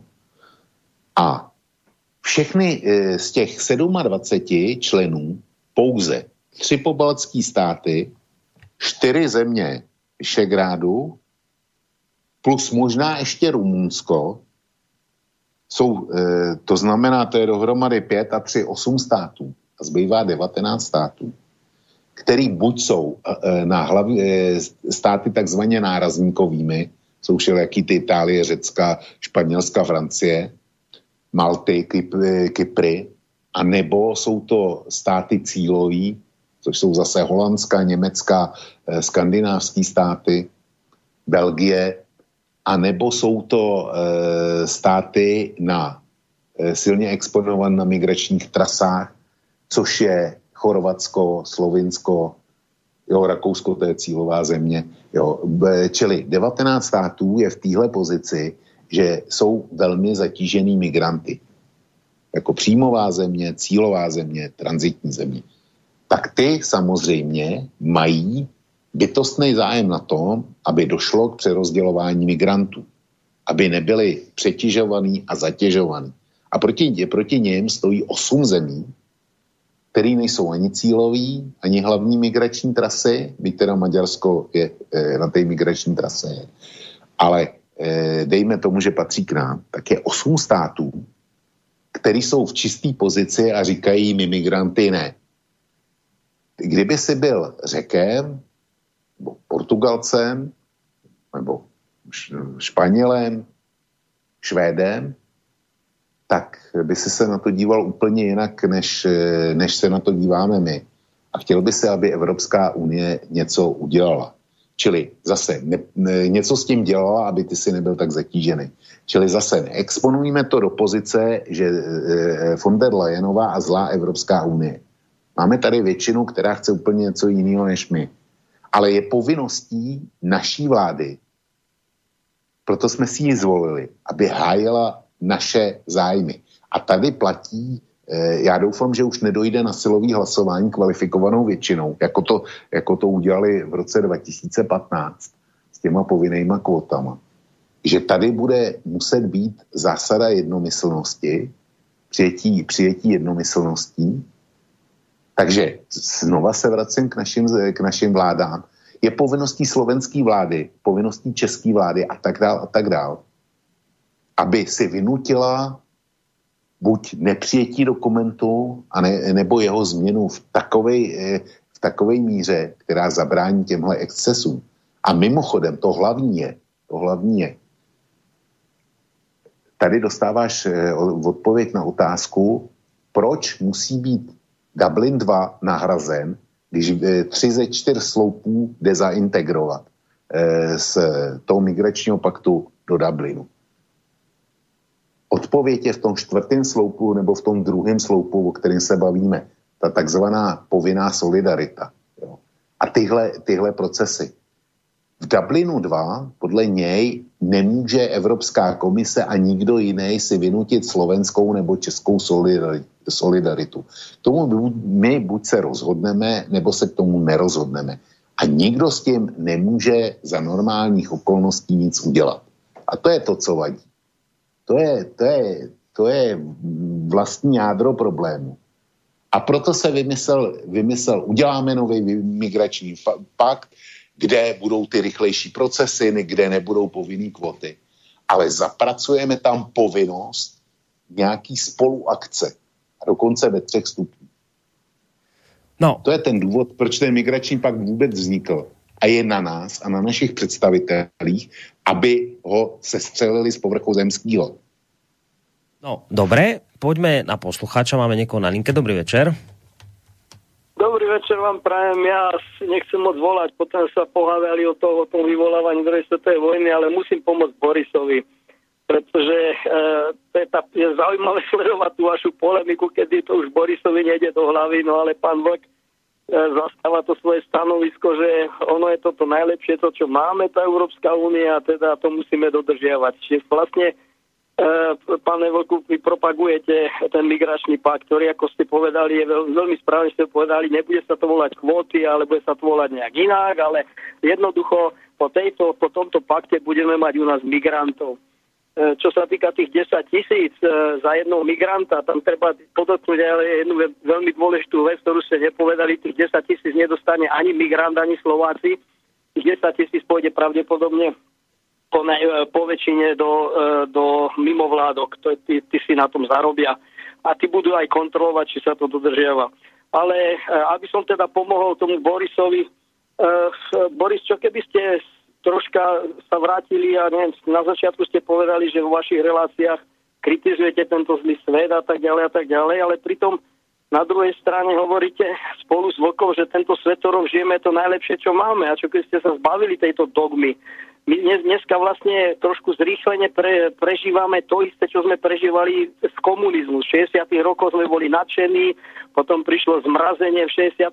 a potom sme zistili, že je to vlastne jedna veľká lož. No a niečo podobné nás čaká asi s tou Európskou úniou, pretože dneska za prvé demokraciu ani nemáme. To, čo je dneska vo svete, to nie je demokracia. To je púha, čistá, cynická lož. Jednoducho kolonializmus, ekonomický nátlak, Západ potrebuje ruské zdroje, potrebuje ruský plyn a tak ďalej a tak ďalej. Máme na to desiatky príkladov, veď to už nevidieť, to je, to je úplná slepota. Takže čo keby sme sa zbavili toho príťažu tej Európskej únie a povede poslať Európsku úniu, viete kam, nechcem používať e, sprosté slova keď, chcete, keď, chcete, keď nás nutíte do týchto vecí, no tak, no tak si nechajte tú Európsku úniu pre seba. Ja som počúval ten prejav, som zaujímavé, že, že ten prejav toho Kadafiho. A Uh, asi som ho po, uh, počúval iba v zostrihu, ale zaujímavé, že ste takisto naň poukázal, pretože to bol skutočne významný prejav. On tam, ako hovoril tam bolo spústa demagogie, to je pravda. On hovoril, že nepustili ho, nepustili jeho pilota, aby mohol letieť do Spojených štátov a tak ďalej a tak ďalej a že OSN by sa malo presunúť do Európy a podobné veci. Ale čo tam on povedal, čo mňa teda šokovalo, že by sa mala vyšetriť, vyšetriť dôkladne vražda prezidenta Kennedyho. No a tak som si vtedy povedal, chlapče, ty toho nepožiješ. No a e, ako to súvisí s dnešným problémom, prakticky na začiatku 60. rokov, 63. bol zavraždený Kennedy, tak vtedy sa dostali v Amerike k moci ľudia, ktorí, ktorých ovocie prakticky dneska, dá sa povedať, zbierame. Aj tá korona, pandémia a tak ďalej a tak ďalej, všetky tieto veci sú výsledkom politiky, ktorý začal tedy Rumsfeld a Bushovci a, a, a tá, táto, táto vetva americkej politiky. A my sa jej musíme zbaviť a nezbavíme sa jej inak, než len, že dôsledne odmietneme uh, tieto taktiky, všelijaké cez peniaze, cez nátlaky a podobné veci. Jednoducho zostaneme na svojej vlastnej morálke a pojeme to rozhodne a budeme to presadzovať. Toto je podľa mňa jediné, jediné riešenie. Samozrejme, musí nám to Západ dovoliť, pretože ten má veľkú moc, ale my musíme vydržať povedal by som, musíme použiť to palestinské e, stanovisko, keď e, tam e, ich vyzabíjajú Izraelci, tak jeden kolega mi povedal, my sme vyhrali. Ja som hovoril, jak, ste, jak, jak ste vyhrali, že vás tam vyzabíjali ako, ako, ako kurčata. Nič, my sme to prežili. To znamená, my musíme prežiť tento nátlak a musíme vydržať, aby, aby Západu sa nepodarilo vyvolať vojnu a Západ sa rozsype sám. Bol by som rád, keby ste to okomentovali. Boris, držte sa a nedajte sa oklamať. No Európska únia ani demokracia nie je to, čo potrebujeme. No, dobre. Ďa- vám pekný večer. Ďakujeme pekne za telefonát. E, dlhšie sme tu tohto pána poslucháča nemali, ozval sa a teda žiada si nejaký komentár k tomu, čo zaznelo, tak Vlčko, nech sa ti páči. No, já celou dobu přemýšlím, jestli ten pán opravdu poslouchal tuhle, tuhle relaci, protože vkládat mi do úst, že já hájím migrační pakt, to by mě teda nenapadlo, že se najde posluchač, který je schopný něco takového tvrdit. Po tom všem, co, co bylo řečeno. Jinak byl to klasický telefon, který řešil e, problémy celého světa a, a takový ty velké věci. Já se vrátím k Evropské unii. Evropská unie, jsem jejím zastáncem, pokud jde o ekonomickou stránku věci. Protože my k ní nemáme alternativu. My nejsme schopní dneska ekonomicky v rozumné míře, podotýkám v rozumné míře, bez Evropské unie přežít, protože naše vlastní hospodářství, ekonomika, ta je napojená e, na Evropskou unii a znova zopakuju základní údaj. 80% eh, našeho HDP je tvořeno eh, buď přímým nebo nepřímým exportem. 80%. Zbytek připadá na, na e, náš vlastní trh, vnitřní. Pouze 20%. A 80% toho exportu, exportního HDP, zase 80% z 80 64, jestli se nepletu, z celku, tak je vývoz do zemí Evropské unie. Představa, že na hranicích vznikne železná, obchodní železná opona a že my budeme muset certifikovat a já nevím, naše zboží bude podléhat clu a na hranicích budou obrovské fronty, protože se to bude zdržovat. A tím pádem naše firmy vypadnou ze subdodavatelských řetězců a tím pádem vzroste nezaměstnanost. A to velkým způsobem. Tak jako tahle představa, mluvit o tom, že my musíme e, proti Evropské unii a že to musíme nějak přežít. Ano, ono se dá přežít v jeskyních, dá se přežít e, v dírách, které jsou vyvrtané do země, dá se přežít na to, že budeme mít e, dva brambory denně jídlu. Na tom se, když to přeženu, tak na tom všem se dá přežít. Ale já tady nevidím obyvatelstvo, který by bylo ochotný jako celek takovouhle oběť podstoupit. Jestliže obyvatelstvu dělá nesnesitelný problém dneska nosit roušky nebo se podrobit nějakým omezením typu zabíračky hospod a restaurací, tak chci vidět to obyvatelstvo, který, který prostě si utáhne opasek a, a vzdá se současný životní úrovně a sníží si někam eh, o jednu třetinu nebo, nebo třeba ještě víc. na to, aby bojovalo proti Evropské unii a tvrdit, že naše výrobky, když se neuplatní v Německu, tak se uplatní jinde. To eh, každý, kdo, tohle, eh, kdo vám tohle bude eh, vážení posluchači tvrdit, tak vás klame a je to blud, protože každá firma, máme tady tenhle systém 30 let, firmy se naučily samostatně obchodovat v zahraničí a po celém světě. A jakmile identifikují teritorium, kde by mohli ještě prodávat těm prodejům do západní Evropy, tak tam okamžitě expandují. To už není, že jsou někde volný trhy, tam, kde jenom čekají na naše výrobky. Už finální výrobky ani žádný nemáme. My jsme subdodavatelé. A jestliže by na německé firmy, rakouské firmy a tak dále si místo našich eh, dodavatelských fabrik našli nějaký jiný na Ukrajině nebo, nebo v Rumunsku, v Bulharsku a tak dále, no tak eh, jako ty budou, ty budou spokojení, ale ten, na koho to dopadne, jsme my. Čili Evropská unie, znovu opakuju, je pro nás z ekonomického hlediska naprosto, eh, naprosto nenáhraditelná. Něco jiného je Evropská, eh, Evropská unie, co by um, politický exponent. Tady k ní mám naprosto zásadní výhrady a e, většinou, e, tady se Borisku většinou shodneme. Nicméně, pořád máme v té Evropské unii právo veta, když jde o něco důležitého a velkého. A já říkám, že je povinností naší vlády, aby za každou cenu hájila naše zájmy. Zájmy našich států, bytostní zájmy našich států, což je i záležitost tohohle migračního paktu. To za nás žádná von der Leyenová a nikdo neudělá. Kvůli tomu nemusíme utíkat z Evropské unie.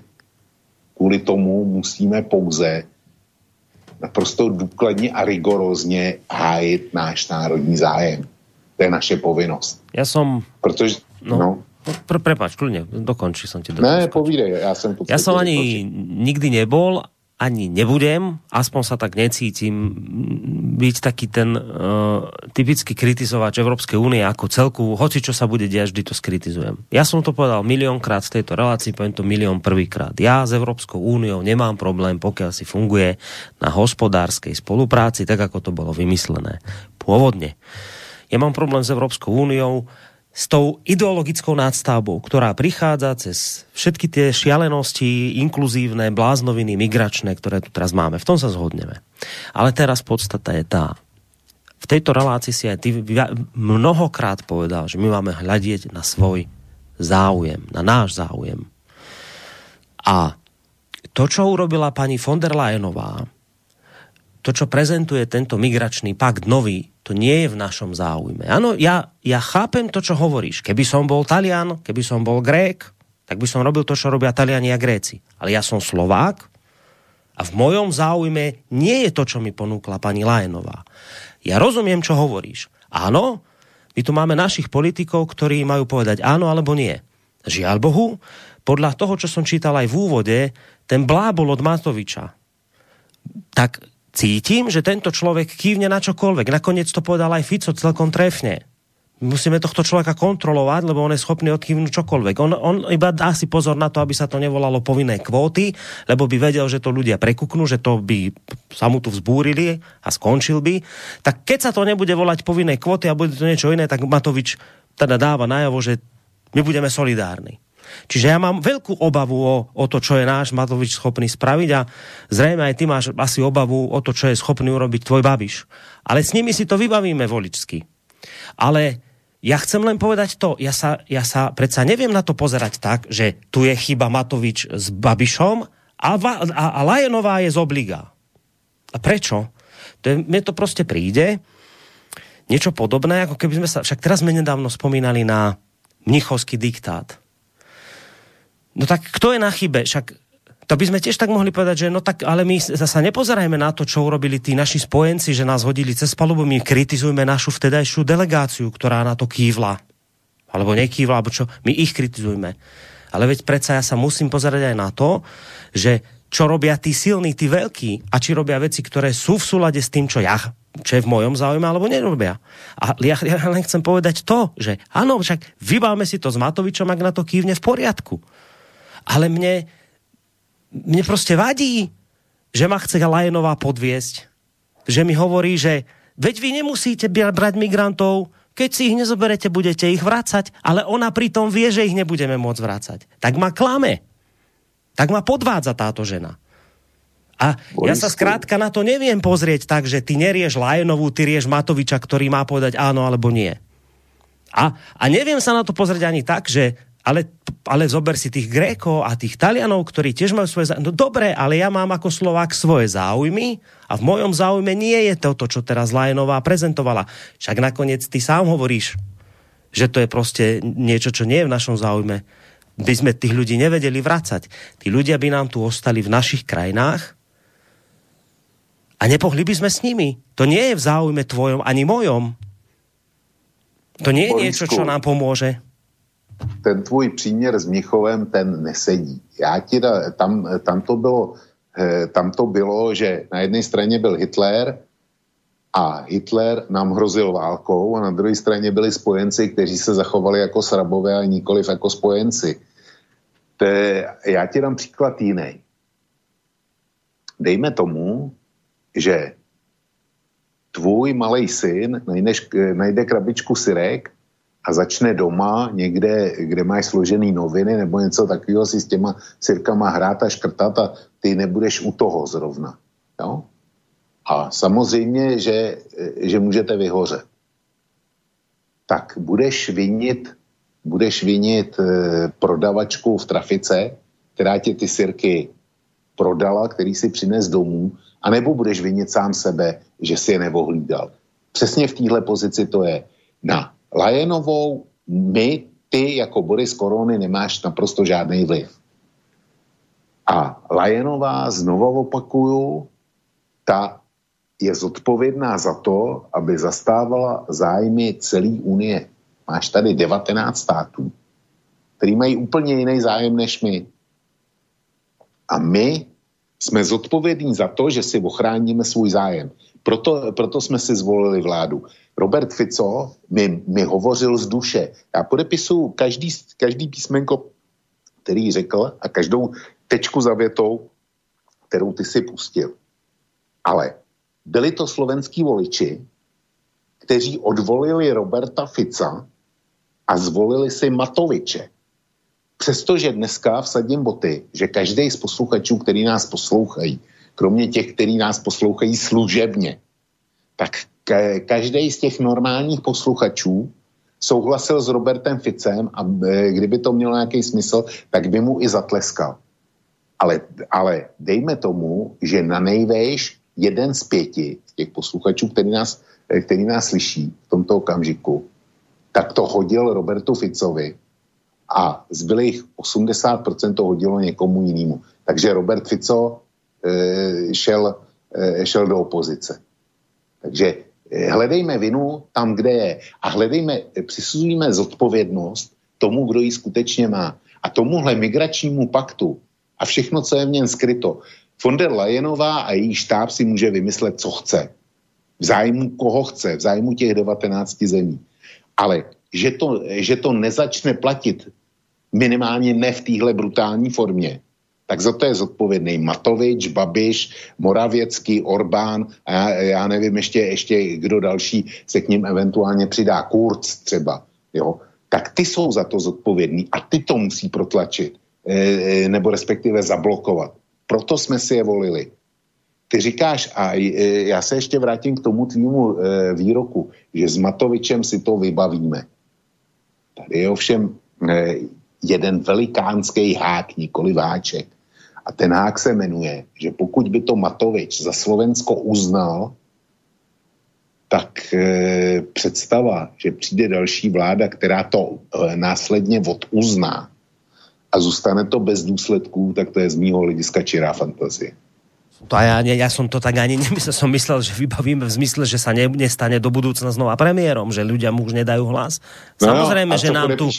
No a samozrejme, že nám tu už toto, čo podpíše, ostane, veď to je tá hrôza, veď no, s tým no, už neurobíme no, nič, no, ale ja som no, myslel no. vybavením to, že jednoducho ten človek skončí na tom poste. Ale, ale ja sa na, ja, ja je, preto hovorím, áno, to je jedna vec, je Matovič, váš Babiš a s tými si to vybaví volič potom neskôr už žiaľ Bohu niektoré veci nestopne, ale bude si to musieť s nimi vybaviť. Ale ja si s Lajenovou, ja, mne, mne to prostě vadí, no opakoval by som sa, nebudem ako to, čo som povedal. Počkej, já tě podám teďko tu Lajenovou ještě z jiného, z jiného pohledu. Příští týden vydávám článek eh, o, o eurokomisařce Jourový a o tom, jak eh, Orbán chce vydávat, eh, jaký chce odvolat a tak dále, a tak dále. My jsme bohužel měli naplánovanou tenkrát jednu hodinu vlka, která se měla zabývat složením nový Evropské rady a Uršulou von der Leyenovou jako takovou. A bohužel nám to tenkrát aktuálně nějak nevyšlo, a už jsme se k tomu nevrátili. Vzali jsme jiný téma a k tomuhle jsme se nevrátili.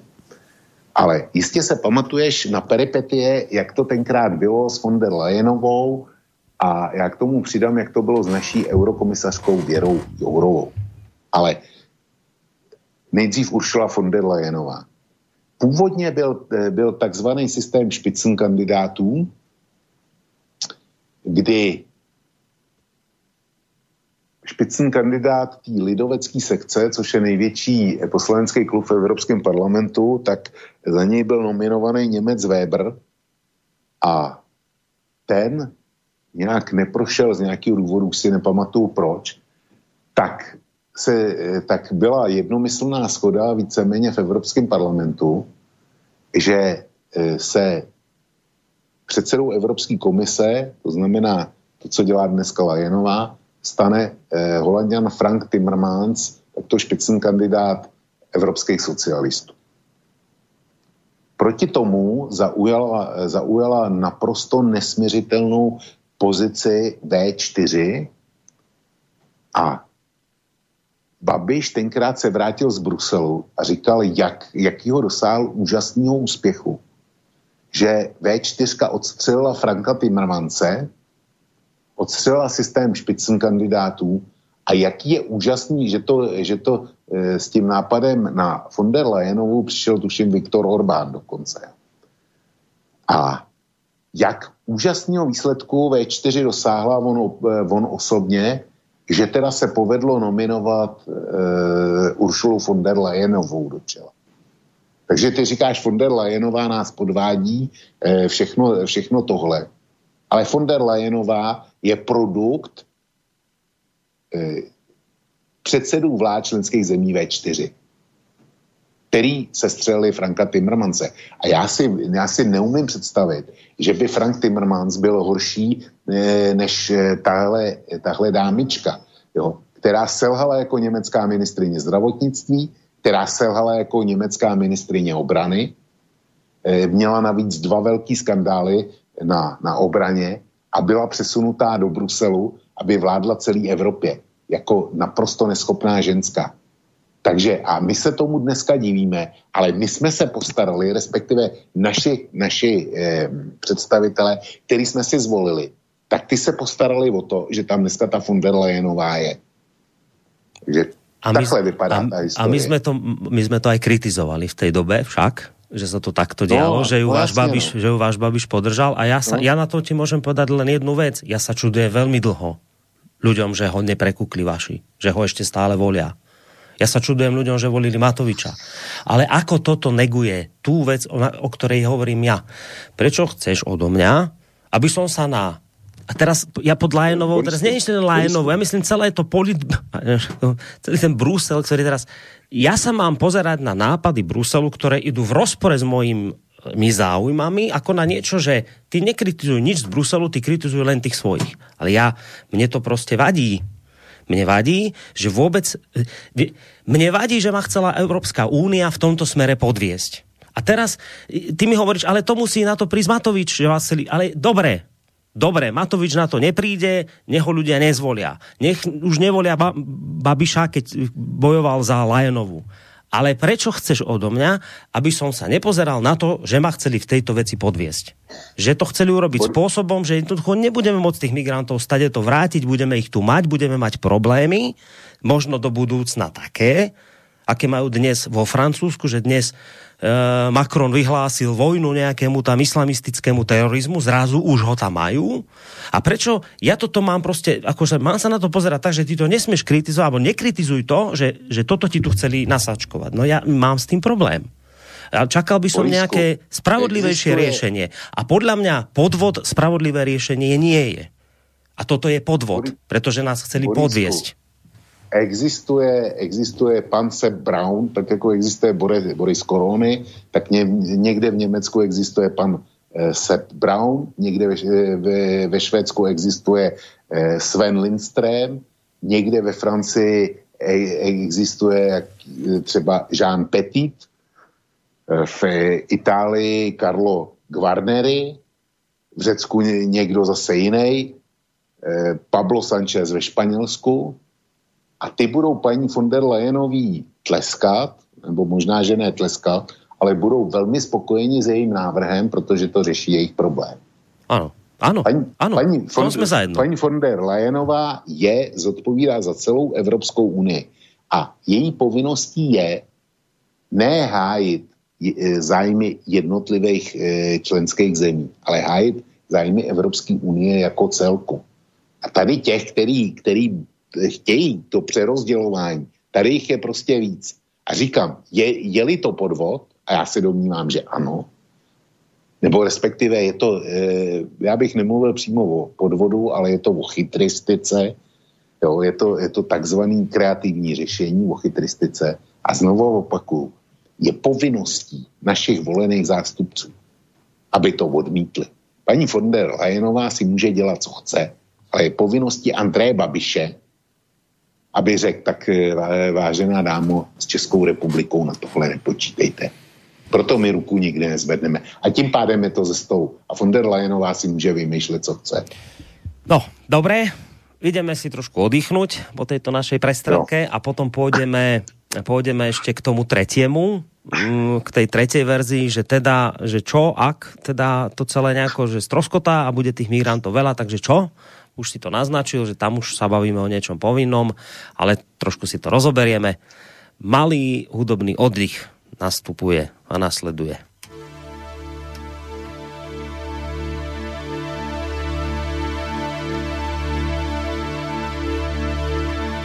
Evropo, Evropo, už jsou to léta, řekli jsme s Bohem a slehla se zem se nezlob a buď hodná teta, zase nás do svýho domečku ven.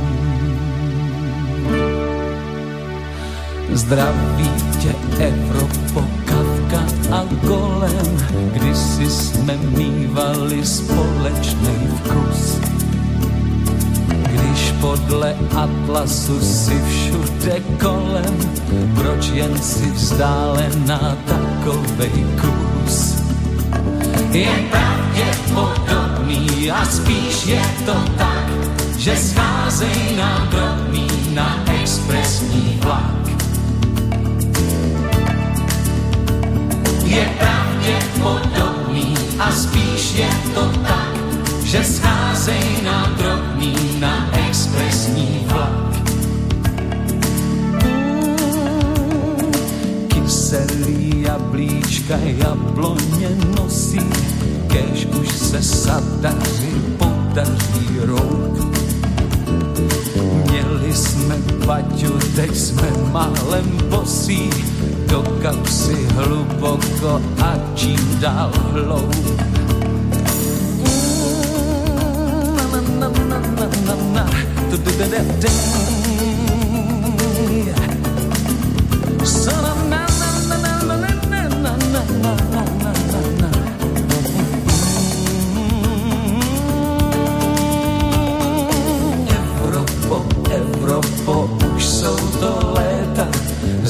jsme s Bohem a slehla se zem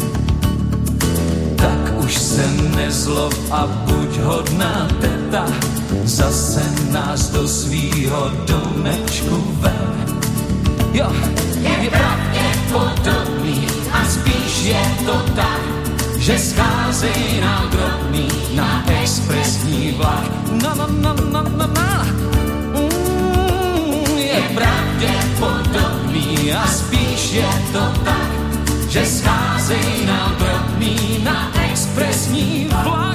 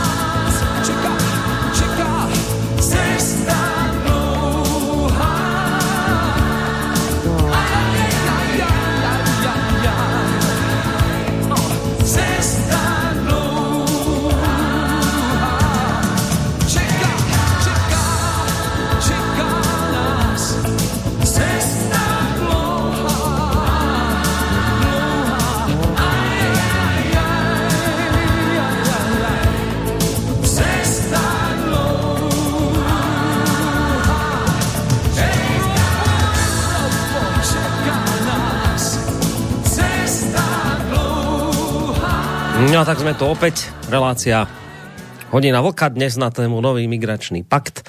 Pozerám, že sme sa ešte do mailovania nepustili a pomaly máme už tu spomínanú 11. hodinu. Dúfam, že poslucháči dávali pozor počas celej hodiny a počúvali odbijanie hodín. Vyzerá, že budete počúvať aj o 11. lebo ešte sme sa do mailovali nepustili. Pôjdeme už o malú chvíľku na ne, ale ešte túto tému doklepneme, doťukneme a potom hneď sa im budeme venovať. Ale pre istotu pripomínam studiozavináčslobodnyvysielac.sk Eh, alebo naša stránka zelené tlačidlo otázka do štúdia, prípadne telefon 048 381 0101. No, uh, Poč- sekundičku, počkajte s tými telefónmi, ideme ešte tú tretiu vec rozobrať, že teda už sme, už sme to tu naznačili, že ale v rámci toho paktu je tam ešte jedno veľké ale, že e, doteraz sme hovorili stále o tom, že je to nastavené v tom prvom, aj v druhom kroku akoby na báze dobrovoľnosti, že môžete si vybrať, buď budete migrantov prijímať a budete za to dostávať nejaké peniaze. Posluchač hovorí, že mimovládky budú dostať peniaze, neviem. Skrátka nejaké peniaze prídu, alebo peniaze nedostanete žiadne a ešte dokonca vy budete musieť platiť návrat tých migrantov do krajiny ich pôvodu. Je to celé zapeklité, nakoniec o tom sme sa doteraz bavili. No ale prichádza na scénu jedno veľké ale, že za istých okolností je to ešte aj vlastne celé inak. V hre je otázka povinnej solidarity, zkrátka povinného príjmania migrantov za predpokladu, ako to už zaznelo aj v tom úvode mojom, že za predpokladu, že sa teda opäť udeje niečo také ako v tom 2015, že krajiny jednoducho nebudú stíhať príjmať migrantov, že to už ani na báze dobrovoľnosti nebudú dávať, zkrátka, tak v takom prípade sa akoby dá do činnosti táto, táto tretia cesta, táto tretia možnosť, ktorá bude jednoducho hovoriť o tom, že už žiadna dobrovoľnosť v tejto chvíli neplatí, je to povinné pre všetkých a, a teraz máme v hre niečo ako povinné kvóty, tak, tak no, no, čo vravíš na tento tretí, na, na, ten, na tento tretí systém? Sú to teda skryté povinné kvóty jednoznačně, alebo nie? No, na mě to dělá celý nebudu mluvit jenom o třetím stupni.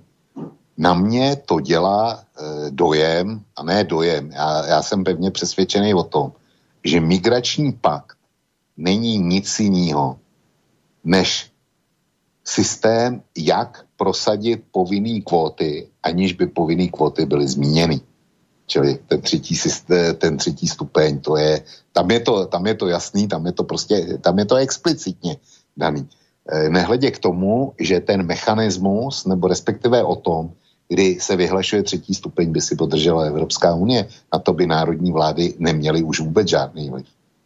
S tím přece nemůže žádná rozumná suverénní vláda souhlasit. No, toto myslím, že, ale vieš, všetky tie kritiky doteraz, aj tých našich predstaviteľov politických, a tu naozaj platí to, že tak opozičných, ako aj koaličných sa e, zameriavajú len, len na tento tretí bod, že tuto, toto im tak ako nevonia, toto im tak nesedí, že, že, no, že zase tam ako nejaké povinné a nevieme, že za akých okolností by to bolo. A iba toto kritizujú. Oni sa k tým iným veciam vôbec nevyjadrujú. To, čo si teraz aj ty hovoril, že vlastne nebudeme vládať ich a, a môcť vrácať a už tam je vlastne problém.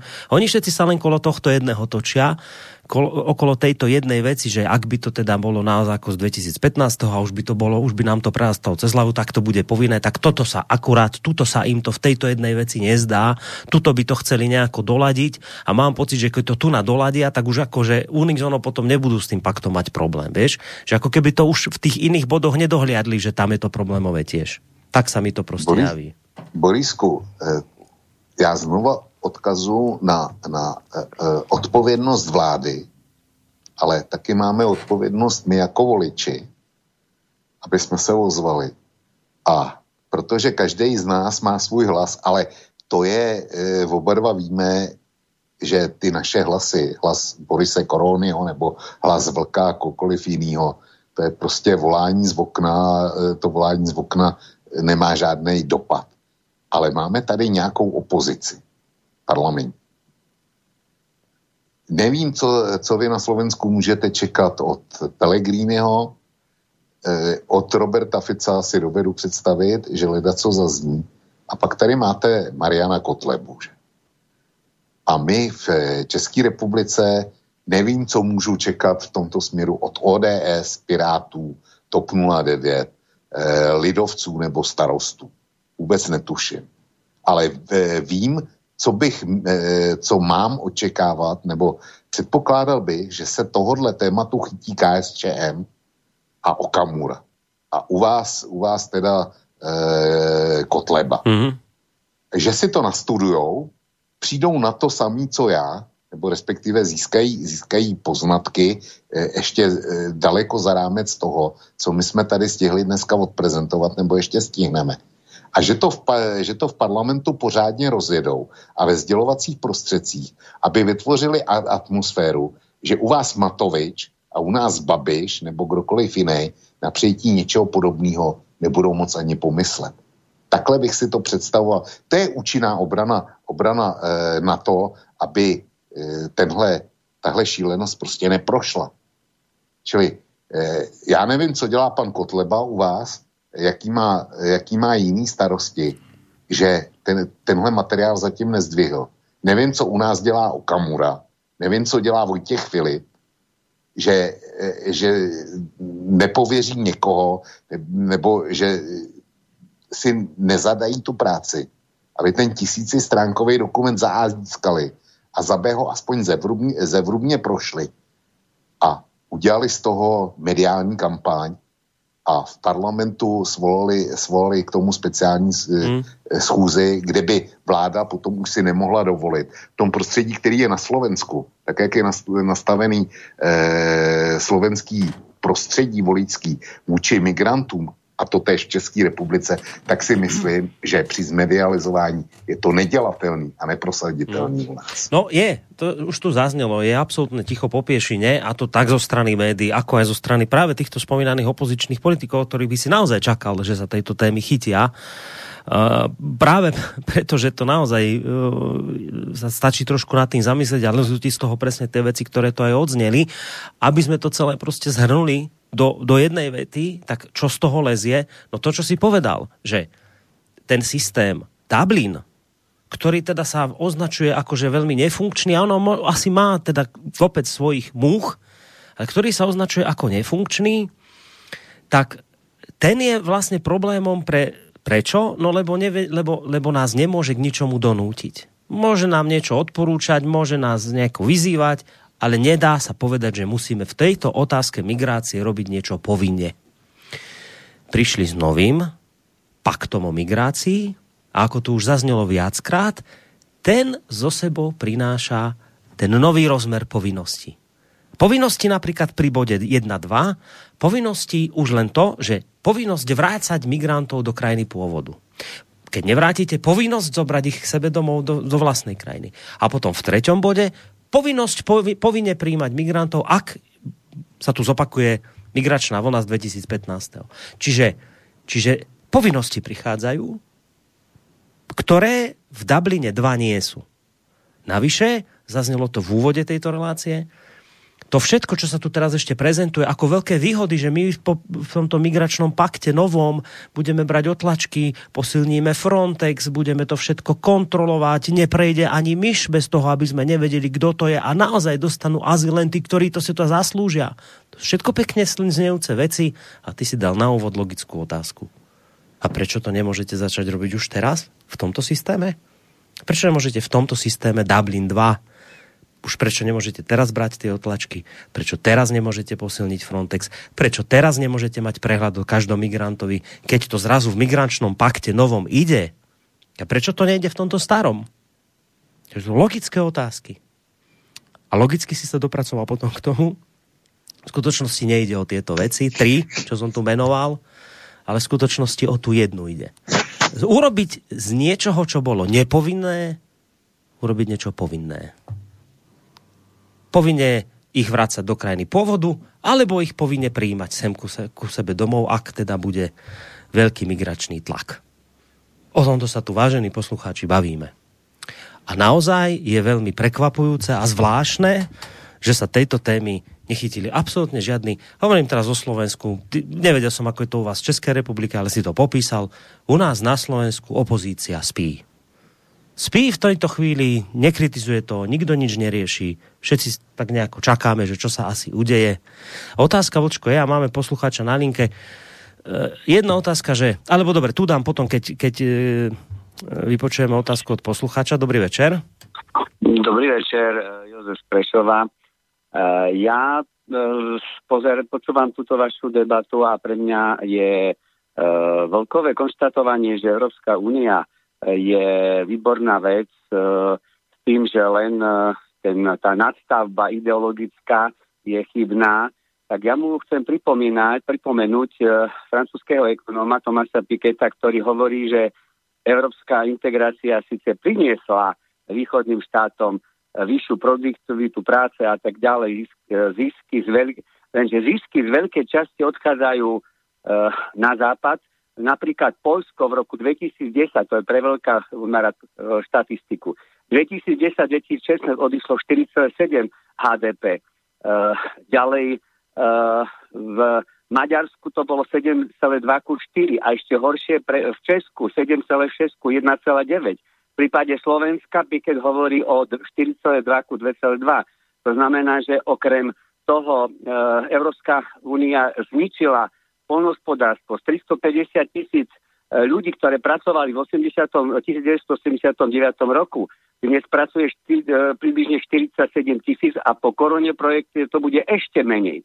To znamená, nechápem, že ako môže proste glorifikovať ekonomické e, veci a to, čo teraz hovorím, by mal byť silný úder proti e, e, našich týchto pohľávárov, ktorí sú v podstate analnisti alpinisti a nie naši zastupcovia, aby tam na, v tom uh, Bruseli povedali rovno, tak pozrite, toto robíte a ešte nám chcete naložiť, vy, vykoristujete nás v neokoloniálnom postavnizme a ešte chcete od nás, aby sme nejakých migrantov, aby sme sa úplne zničili. Asi toľko. No, dobre, ďakujeme pekne. Ja, ja len skôr ako bude Vočko reagovať dve veci. Len, len by som poprosil naozaj, skúsme, ja, aj, aj keď ja rozumiem, že to všetko so všetkým veľmi úzko súvisí, ale skúsme dnes tú tému nesmerovať k tomu, či je Európska únia dobrá alebo zlá vždy sa nám to samozrejme sem zvrtne, ale teraz to nie je z toho dôvodu, že mi je to nepríjemné a nechcem, aby sme sa tu hádali, len z toho dôvodu, že skúsme ostať pri tej téme, ktorú tu dnes máme, a to je migračný pakt. Druhá vec, ktorú chcem povedať, zopakujem to, čo povedal k tomu náš premiér Matovič, keď teraz posluchač hovoril o tom, že dosť, čo tu máme svoje problémy, ešte nám chcú aj s týmto, hej, s týmto paktom na, nakladať na chrbát. No, tak čo povedal Matovič na to? Citujem, povinné kvóty nebudú. Veľkými písmenami to napísal na Facebooku. On urobí všetko preto, aby slovíčko povinné kvóty tam neboli. On sa bude byť za to, aby neboli povinné kvóty. Ale ďalej dodáva, ale nebláznime prosím, ľudia, nebláznime prosím, dodáva. Európska komisia po štyroch rokoch urobila druhý pokus, ako riešiť migračné krízy. Ten prvý jej celkom nevyšiel, teda sa bavíme o tom prvom pokuse tých povinných kvót, to jej nevyšlo, ale hovorí Matovič, poučila sa, Všetci čakajú, že sa nezmôžeme naviac ako len opakovať mantru, ako odmietame povinné kvóty a neponúkame žiadne alternatívne riešenia. Tieto doby skončili. Nebudeme hrať na podprízemné pudy, ale úprimne a odvážne našim európskym partnerom oznámime, že s povinnými kvótami zásadne nesúhlasíme, ale zároveň solidárne ponúkneme pomocnú ruku tým krajinám, ktoré kvôli nelegálnej migrácii veľmi trpia. Tak, no, dobre, však tak povinné kvóty Matovič vybaví, že nebudú. Ale my ponúkneme solidárnu ruku. Čo to znamená? Napríklad to, že teda budeme tých migrantov vracať do krajiny ich pôvodu Napríklad to asi znamená toto. A potom Matovič zistí, že vlastne vrátiť nemôžeme. No tak, tak tuto máme reakciu nášho premiéra. A ak sa mýlim, ak to týmto nemyslel, tak fajn, tak však by som čakal, že čo ten tatý myslel, len on sa vyjadril, dokonca ani nebol na tom stretnutí, vyjadril sa len cez Facebook a, a týždeň prešiel a je ticho. Čiže tu naozaj nastáva naozaj obava, že tento človek aj s touto vládou je schopný odkývnuť čokoľvek, iba iba nech sa tam nespomínajú povinné kvóty. Lebo to ľudí, ľudí to provokuje, ľudí to, uh, akože sa, ľudia sa zježia pri tomto slove, tak to, to si dáme pozor, aby tam to slovíčko nebolo. To ja vybavím, že to tam nebude, ale bude to tam iným spôsobom a to už si nevšimne. Tak to sa mi nejak ešte žiadalo opäť tohto človeka trošku spomenúť aj s, tým, s tou jeho citáciou z úvodu a teraz vočková reakcia aj k tomu poslucháčovi telefonujúcemu. No, Borisku, já začnu tebou tu Matovičovi já můžu znova zopakovat a ty si mi bezvadně nahrál s tím jeho blábolem, protože to nic jiného než blábol není, tak eh, my musíme zatlačit na naše představitele, aby hájili naš, naše zájmy, aby si odpustili tady to krasořečnění, který nic neznamená, eh, jak si konkrét, eh, konkrétního v tom není nic a můžeš si pod tím představit, kde jakou hrůzu, hrůzu vůči, vůči a servilitu vůči Bruselu. Čili přitlačme na naše představitele, aby mysleli jenom na to, co je dobrý pro Slovensko a pro Českou republiku. Nic jiného nám nepomůže. A teď k posluchači. Já bych potřeboval ten eh, konkrétní citát od Pikettyho. A pak eh, já si myslím, že to řekl trochu jinak. Mám konkrétní číslo, kolik se na dividendách odvedlo tuším loni a předloni. Vždycky eh, jaksi ze zahraničních investic v České republice. Vždycky je to eh, nějakých 300 miliard nejméně a může to být i víc. Osciluje prostě konkr- konkrétní rok na vyvezeném zisku, osciluje někde mezi 300 a 400 miliardama korun. Což je samozřejmě obrovský číslo. E, to je bez debaty. Nicméně, jestliže někdo někde v nějaké zemi investuje, tak to dělá se záměrem ne, aby té zemi pomohl, aby tam, aby tam zařídil pracovní místa a aby se tam lidem dobře, dobře žilo, ale dělá to kvůli svému zisku. To je základní myšlenka každý, každýho investora. Jestliže tohle dělají Němci, Holanděni, Rakušani, já nevím kdo, tak se nemůžeme divit, že si zisk vyvážejí ven. A my bychom to dělali taky, kdyby jsme byli v pozici, že můžeme investovat v Rakousku nebo v Německu nebo kdekoliv jinde. Taky bychom šli za ziskem. Takže jim tuhle politiku nebudu vyčítat. Podotýkám pro ty, kteří by mi špatně rozuměli, že se mi nelíbí, ale rozhodně, a jdu, e, znovu opakuju, nelíbí se mi, ale beru to jako danost, s kterou se nedá nic udělat a zejména kdybych byl v jejich pozici, tak bych to udělal taky. A vy byste to udělali, a vy zrovna tak. Čili neukazujme na ně prstem.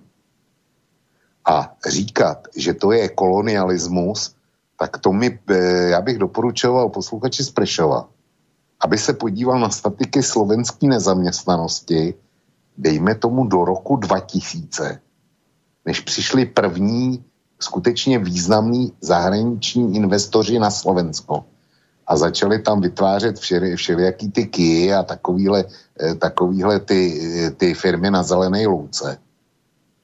Jak vysoká byla nezaměstnanost na Slovensku. A porovnal to s tím, jak vysoká je nezaměstnanost dneska. Čili ono to nemá jenom ten negativní efekt, ty zahraniční investice. Že se vyvážejí ze země peníze, protože kvůli tomu, eh, kvůli tomu, eh, jak si se na Slovensku ty zahraniční investoři objevili. Ale on to má taky další efekt, což jsou eh, pr- pracovní místa a jejich, jejich docela dost. Protože na Slovensku by nezaměstnanost byla dvakrát, možná třikrát větší, kdyby tihle investoři nebyli přišli. A Slovensko z vnitřních zdrojů by investice nepořídilo, protože zkrátka tam nebyla kapitálová vybavenost. Říkat, že nám zničili hospodářství, nebo že, nám, že bylo zničený zemědělství, to je velmi odvážný tvrzení tohle, že e, jako před převratem pracovalo tolik a tolik tisíc lidí v zemědělství a dneska je to nějaký zlomek. Já si myslím, že na Slovensku se zemědělství e, nemá takovou skladbu, jako mělo před rokem 89, to je pravda, ale že by slovenský zemědělství dělalo méně globálu, to významně méně, to si myslím, že je taky pravda. Akorát produktivita v tomhle sektoru vzrostla eh, pravděpodobně nejvíc ze všech eh, těch jednotlivých odvětví ekonomiky. To, co dřív dělali, já nevím, pět lidí nebo deset lidí, tak dneska často dělá jenom jeden. Prostě produktivita je někde úplně jinde. To není ani v průmyslu takovýhle, takovýhle růst jako v zemědělství. Takže myslím si, že bychom měli měřit e, souměřitelné záležitosti a ne jenom sem tam vyzobávat. Slovensko nemělo jinou možnost, než přijmout zahraniční investory. Nic, žádná jiná varianta nebyla. To je Česká republika. A dneska, e, a ka, prostě když něco přijmete, tak každá mince má dvě strany. No, dobré. Tu pěknou i tu špatnou. Tak a jdeme zpět k téme. Migračný pakt. Uh, v ideálnom svete, ktorý nie, nie je, by, by sa to dalo riešiť. Samozrejme by to bolo tak, že krajiny, ktoré túto krízu spôsobili svojim správaním, uh, od teda tých vojen, ktoré viedli v týchto krajinách kvôli zdrojom, moci a niečo všetkého, tak by to napravili. To by bolo v ideálnom svete, by to napravili škody tí, ktorých spáchali. V ideálnom svete by sme tu nemali páchačov dobra, ktorí by tu robili obštrukcie, ktoré si popisoval, aby len si milou mocou tých migrantov sem dotiahli, ale naopak v ideálnom svete by chápali, že vlastne tí ľudia, ktorí utekajú do Európy, sú potrební u nich doma, aby rozvíjali ich vlastnú krajinu. V ideálnom svete by sa migrácia nejakým spôsobom riešiť dala. A ľudia by neutekali, alebo by chceli ostať doma, kde im je ďaleko lepšie ako niekde v cudzej krajine. Ale my v ideálnom svete nežijeme, čiže nič takéto sa neudeje. Ale tú migráciu jednoducho je potrebné nejakým spôsobom riešiť a vidieť, že um, ten ideálny svet neprichádza, takže nič takéto nebude. Uh, Európska únia sa pokúsila teda presadiť, alebo pokúša sa presadiť tento migračný pakt číslo 2, teda po, po, po Dubline nový, veľ, síce to veľkolepo prezentuje, ale už tu zaznelo, že nič nové nie je tu pod svetlom, skôr naopak akurát čo nové prináša je strata suverenity, ktorú sme mali v prípade migračnej politiky ako národný štát. No, ale kam tým smerujem? Ale Európska únia má problém s tou migráciou. Bez ohľadu na to, či či sa nám to páči alebo nepáči, ideálny svet dajme bokom, prostě tu tá migrácia ostáva a v tomto neideálnom svete bude ďalej fungovať, budú tí ľudia sem prúdiť a Európska únia a Brusel musí s týmto niečo robiť. Preto sa pýtam, ak sa uh, teraz postavia opäť nejaké krajiny Vyšehradskej štvorky proti tomuto dokumentu, možno aj argumentujúc tým, čo tu dnes odznelo, tak do akej miery ty očakávaš, že Brusel sa v takom prípade vráti naspäť k Dublinu, respektíve bude robiť ďalší takúto normu, alebo alebo prostě si pretlačí potom tu, to hlasovanie kvalifikovanou väčšinou a nariadi to prostě natvrdo? Já si myslím, že na kvalifikovanou většinu po zkušenostech, který udělali, už nedojde. Protože to byla obrovská chyba a pokud si vzpomeneš na tu e, relaci, kterou jsme měli k tomuhle, když k tomu došlo, protože to už jsme spolu vysílali, tak e, já jsem to tenkrát říkal, že si vybrali pro hlasování nebo o testování hlasování kvalifikovanou většinou. Přesně ten nej, nejhorší možný případ migraci. Migraci, migrační e, záležitosti kolem migrace je dneska něco, na, ce, na čem se může Evropská unie rozštěpit a na čem může zaniknout. Oni si to dokonce, dokonce už uvědomují, protože i Merklová říkala něco ve smyslu, že e, záležitosti kolem migrace, protože Němci mají dneska předsednictví v Evropské unii, tak je, že to je osudová záležitost pro, e, pro Evropskou unii, která může opravdu vést až k jejímu zániku. Ale Borisku, e, oni si to, e, já si myslím, že na tohle silové hlasování nedojde ještě z jiných důvodů. Když se podíváš, eh, já jsem mluvil o tom bloku 19 států, který, který mají zájem, aby, aby se od Dublinu odešlo a, a přišlo něco jiného, kde by eventuálně byly i ty, i ty takzvané povinné kvóty. Ale a mám před sebou otevřený dva články eh, z českých serverů, který jsem našel dneska naprosto náhodou, než bych je cíleně hledal. Jeden je z novinek CZ a e, má nadpis. U žádné migranty. Švédsko mění asilovou politiku. A já z něho za chviličku zkusím e, od, e, odcitovat. A pak mám před sebou druhý, ten jsem našel na serveru Echo24.cz a tady je nadpis Přestaňme se omlouvat, že jsme francouzi. Hlavním nepřítelem je islamismus. Burcuje expre, expremiér Valls. Jo? To jsou, to jsou dva, dva články, které jsem našel na českých serverech. A z toho švédského z toho švédského eh, moment. Švédský, cituju tady švédského premiéra Štefana Lefvena, a ten říká, pokud bude migrace tak silná, že integrace již nebude úspěšná, riskujeme další pro, e, problémy. Jo, přitom ještě před časem e, tvrdil, co se týkalo běženců. Moje e- Evropa nestaví zdi. Jenomže dneska když e, najednou tak e, pokračoval, on potom pokračoval. Když máte migraci v takovém rozsahu, že integrace již nefunguje, je jasné, že ve společnosti roste so, sociální napětí a to není dobré. E, a tady potom jsou čísla typu, jakože rostou e, no-go zóny, že, e, nebo tady je citace podle, e, podle švédské policie, 58% pachatelů trestných činů spáchaných v roce 2017 bylo spácháno migranty. Tak najednou oni se dostávají do téhle do týhle situace a e, oni sami začínají narážet na mantinely té svý takzvané velkorysosti nebo solidárnosti.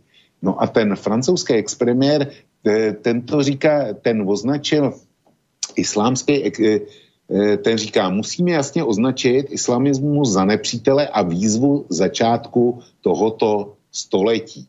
Jo. Společnost se rozvolnila, zvykli jsme si na násilí nebo virulentní antisemitismus na sítích.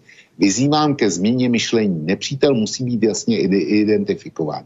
Je to islamismus, salafis, salafismus, eh, politický islám je novým fašismem. Jo, a tak bych, mohl, tak bych mohl pokračovat. Čili i oni najednou, ti, kteří byli velkorysí, ti, kteří nás vyzývali k solidárnosti, tak dneska zatahují za brzdu, protože už ve společnosti je takový napětí, že se něco e, musí stát. E, prostě už, už nemůžou v tomhle, v tomhle směru dál. Čili tady, tady to bude, i tohle se bude promítat. Vem si Rakousko v době, kdy v roce 2015 Merklová otevřela hranice a Orbán začal stavět e, zátarasy na hranicích, tak si vzpomíná na tehdejší rakouskou ministrině mm. e, vnitra, ano. jak z něj dělala e, naprosto zrůdu. No také fašisti, někoho, nějaké fašistické sklony. No, že, že je fašista. Ano. A najednou dneska Sebastian Kurz, eh, pokud jde o migranty, tak hraje úplně stejnou retoriku jako Viktor Orbán. A dokonce eh, zástupce eh, předsedy Evropské rady, to Belgičana Michela, což je bývalý lucemburský ministr zahraničí Asselborn, tak ten po téhle vlně jede dál a ten označil eh, minulý týden Viktora Orbána za nepřítele lidstva, nebo tak, tak nějak to bylo, kvůli migraci. Ale i tohle se změní. A teďko máš eh, další věc. Ten migrační pakt, to není, že ho ušla von der Leyenová představila v uvozovkách veřejnosti, veřejnost toho ví hrozně málo a tím pádem, že to je. Ne, vůbec ne. Ten pakt eh, projde dlouhým jednáním. Četl jsem nějaký odhad, že nejdřív začne platit, pokud vůbec, v roce 2023. No a v každém případě bude muset projít schvalováním ve dvou orgánech. Tím prvním je Evropský parlament. Já označuji Evropský parlament za vůbec nejnebezpečnější organizaci, kterou v Evropě máme, protože je ovládána eh, frakcí nebo radikálníma frakcema typu Evropský zelení, eh, typu evropští socialisté. Říkám to nerad, ale eh, ty do tohle eh, bloku patří taky evropští liber, liberálové, což jsou velmi radikální frakce a velmi, nakroje, na, eh, velmi nakloněný migrantům. Takže se budou snažit o té, pro ty bude ten migrační pakt málo, bude to, bude to příliš, eh, eh, bude to zacementování festungu Evropa, takovýhle vyjádření jsem četl od německých zelených a zkrátka budou to trhat na kusy, že oni by si to představovali daleko jinak, daleko radikálnější a tak dále, a tak dále. Tak to je první orgán, který to bude muset schválit. A proti tomu bude stát druhý orgán, což je Evropská rada, což jsou předsedové čl- vlád členských zemí nebo prezidenti členských zemí, podle toho, jaké, co mají, v, jaký systém mají v které zemi. No a ti to budou muset přijmout jednomyslně. No a tady ty, ty samozřejmě, ta moc výkonná, tak eh, ta bude mít úplně opačný pohled na to. Nebo aspoň eh, z, ča, z určitý části, teda ty země, o kterých jsem mluvil, tak to budou chtít vořezat, předělat a já nevím, jak, eh, nevím co všechno. Jak se tyhle dvě instituce, Evropský parlament a Evropská rada, dohodnou na něčem, na nějakém kompromisu, to je v tuto chvíli mimo e, moje schopnosti ten kompromis si vůbec představit. Čili neviděl bych to, neviděl bych to tak horký. Ale my žijeme v našem světě, ty to vidíš z Bánské Bystrice, ze slovenského hlediska, já to vidím z Plzně, dejme tomu z českého hlediska. Ale Ursula von der Leyenová, kterou ty nemáš bytostně rád, a já taky ne, tak to je Němka. A já už jsem mluvil o tom, eh, o tom eh, vypáleném Eh, utečeneckém táboře na ostrově Lesbos, Moria. Tam bylo asi 12 tisíc migrantů, ten tábor byl konstruovaný asi na pět a zkrátka milí migranti si chtěli za každou cenu vynutit přesun z ostrova na e, řeckou pevninu, aby, mu, aby mohli ilegálně pokračovat dál do Evropy. No tak si zapálili tábor. Řekové e, postavili novej, ze stanů, když se jim nelíbily buňky, tak teďko je, se je snaží na, na, zimu do stanu a doufejme, že se jim to povede. Ale Ursula von der Leyenová se byla v Morii podívat osobně a doslova jsem slyšel, jak říká, že ty, e, to, co viděla, s ní otřáslo úplně stejně, jako když v roce 2015 viděla fotky toho nešťastného kluka Aslana Kurdyho, kterým už jsme mnohokrát mluvili. To, že pro ní byl strašný moment a tohle, že ta Moria, že bylo, že bylo to tež. A proto to, to říkala v souvislosti s prezentací toho migračního paktu. Ale zpět k té Morii, tam 12 tisíc lidí uteklo z toho lágru a spalo e, na Lesbosu pod mostama, e, v kanálových rourách, na ulicích pod, e, pod igelitama. No a najednou v Německu se objevilo hnutí Vierhabenplatz, se to tak jmenovalo, kde starostové a prim, primátoři měst se obraceli na německou vládu, aby urychleně repatriovala e, značný počty uprchlíků, nebo těch, který je z toho Lesbosu, že oni pro ně mají místo a že, že jejich město přijme tolik a tolik a že se o ně postará, e, postará podobně. Naštěstí to německý minister vnitra tohle stopnul a přišli jenom ty nezletilí, který se všichni narodili, nebo převážná většina se čerou náhodou narodila 1. 1. 2006. Jo. No a Seehofer to stopnul a jako jeden z mála politiků zase jednou osvědčil zdravý, zdravý rozum, protože mu došlo, že pokud by tahle taktika s tím přesídlením vyšla, tak by to byl jen pokyn pro běžence v dalších záchytných táborech, aby za, ty tábory zapálili s tím, že, se zase, že si zase vynutí přesun do Německa nebo kamkoliv jinam. Čili já upozorňuji, tohle je věcná stránka eh, nebo popis eh, té věcní stránky, ale já bych chtěl upozornit na to, že von der Leyenová je Němka a že v Německu je nezanedbatelná část obyvatelstva, která pořád patří těm nadšeným vítačům, který vůbec e, si ne, nedají práci domyslet s tím, co se stane, když ty uprchlíky e, přijmou, když e, budou zapalované další a další tábory. Jo. A tohle je pozice, v které Ursula von der Leyenová dělá nějaký svý politický tahy. Čili já bych jí nepřisuzoval primárně podvod, protože ona žije v nějakém okolí a má určitý životní zkušenosti. My máme jiný. Dobré, Dobre, ideme, vidím, že čaká někdo na, na telefónnej linke, dúfam, že počkal ešte, dobrý večer, počujeme sa? Halo. počujeme sa? Áno, áno, nech sa páči. Dobrý deň, Brian. Ja sa pri telefóne Martin. Prosím ja by som sa chcel opýtať takú otázku.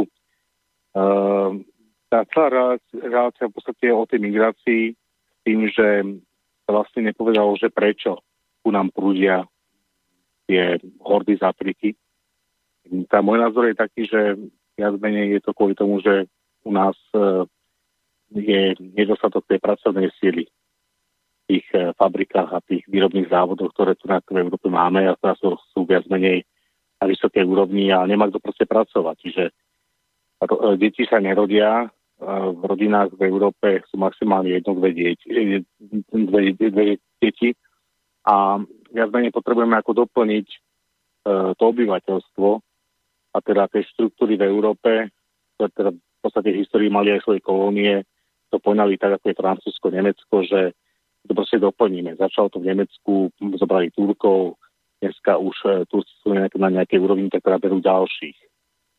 To znamená, že ten e, dôvod tej migrácie podľa mňa je v tom, že sa doplňujú tie pracovné síly. To je prvá vec.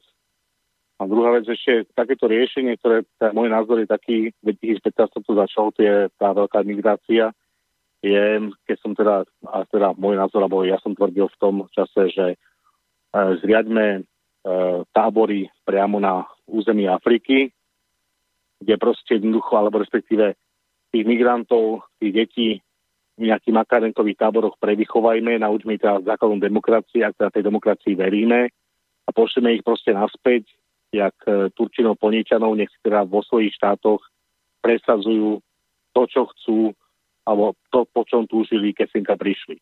Teda po, tý, po tej európskej demokracii a teda tom, potom kapitalizmu a tak ďalej. Čiže sú dve veci. Prvá vec je e, ten prílev tých migrantov, to je jasne ekonomický, a respektíve, aby Európa prežila, takže vymiera, aby mal to pracovať.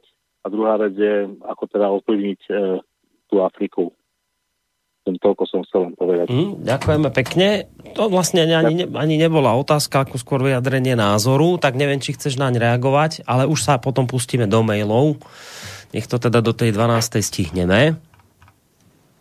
Já si myslím, že ta, eh, ta, eh, ty doby, kdy vyspělí evropský státy vozili takzvaný gastarbeitery, takže tuhle dobu už máme za sebou. Stačí si vzpomenout na míru nezaměstnanosti, která byla, dejme tomu, ještě v roce 2012-2013.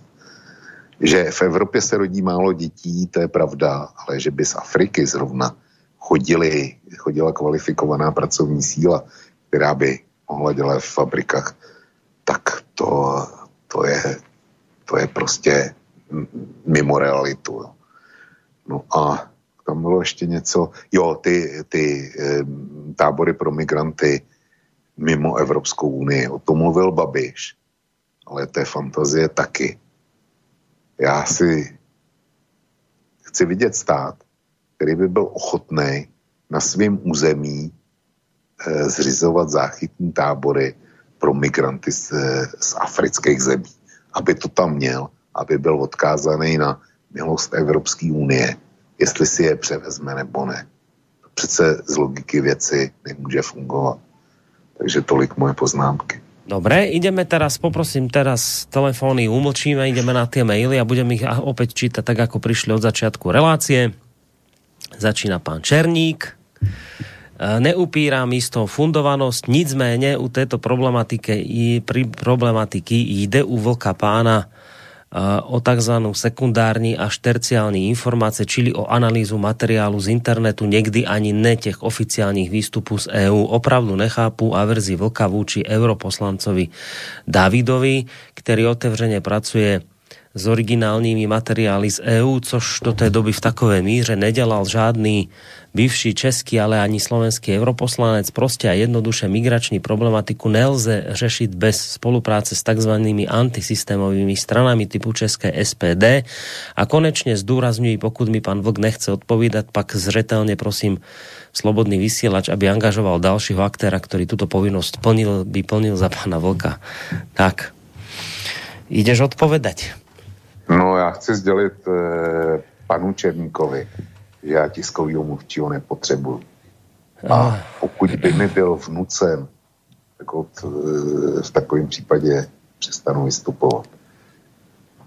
K, te, k tomu mailu nechceš sa ten nejak speciálne vyjadriť, k tomu, čo tam písal? Ne, nechci. Dobre. Nechci. Dobre. Uh, teraz ideme ešte k tomu úvodu, kde sme sa bavili o tých koloniálnych veciach. Píše Johnny, Eh, pre vlka my sme nekolonizovali a úplne jedno prečo, či preto, že sme nevedeli, nemohli alebo nechceli. E, netreba teorizovať, čo, čo by bolo, keby sme mohli kolonizovať, to už nikto nikdy neoverí a nezistí. Dôležité sú historické fakty a tie sú také, že tieto naše karpatské krajiny z kolónií neťažili, ani si na tom nepostavili blahobyt. Nech si kolonizátori teraz zožnú svoje koloniálne plody a nech splácajú, ak majú pocit, že majú voči kolóniám nejaký dlh. My sme z toho neprofitovali a nevybudovali si silné postavenie v Európe, vo svete, ako napríklad Anglicko, Francúzsko, Španielsko a tak ďalej. Nevidím dôvod, prečo by sme mali teraz z migrácie doplácať za niekoho iného. A tuto hneď ale no. ešte pridám jeden mail od ne, nevadí, nepodpísal sa to jedno. K otázke možnej kolonizácie v čase Československej republiky existujú pramene, že podnikateľ Baťa túžil v polovici 30. rokov kolonizovať časť Argentíny. Patagónia bola obrovský priestor pre chovanie dobytka ktorých kože potreboval pre svoju expandujúci obuvnícky priemysel. Jeho plán vychádzal z toho, že by do chovu a spracovania zapojil slovenských vysťahovalcov, ktorých tam v čase bolo v Argentíne už vyše 20 tisíc. Plán kolonizácie Patagónie sa napokon neuskutočnil nástup fašizmu v Európe. Tento projekt znemožnil. Ába, podpísal sa, prepačte, Emil to napísal. No, Emil dal do hry, do hry něco, eh, co jsem zapomněl uvést ale dopouští se tam omylu. E, kolonizace Patagonie to byl e, Jan Antonín Baťa za války, kdy to navrhoval, tuším dokonce Heidrichovi, že by český národ se vysídlil do Patagonie. Ale fakt je, že Tomáš Baťa, pokud je e, řeč o něm taky, tak ten podobný záměr kdysi naznačil a opíral se o velkou, eh, relativně velkou skupinu českých kolonistů eh, v argentinském Čaku. Existuje o tom jedna velmi pěkná knížka, na, na eh, titul si momentálně nespomenu, četl jsem jí, a skutečně tam byla velká, zejména moravská komunita e, nějak neoficiálně na tohle téma komunikovali s, ba- s Baťou. Takže jo, to, to, ta možnost existuje. Ale eh, Johnny Mu bych chtěl připomenout něco jiného. Za první republiky a těsně po válce, když jsme přišli o podkarpatskou Rus, tak byly určitý náznaky, nebo respektive byly určitý hlasy na podkarpatský Rusy.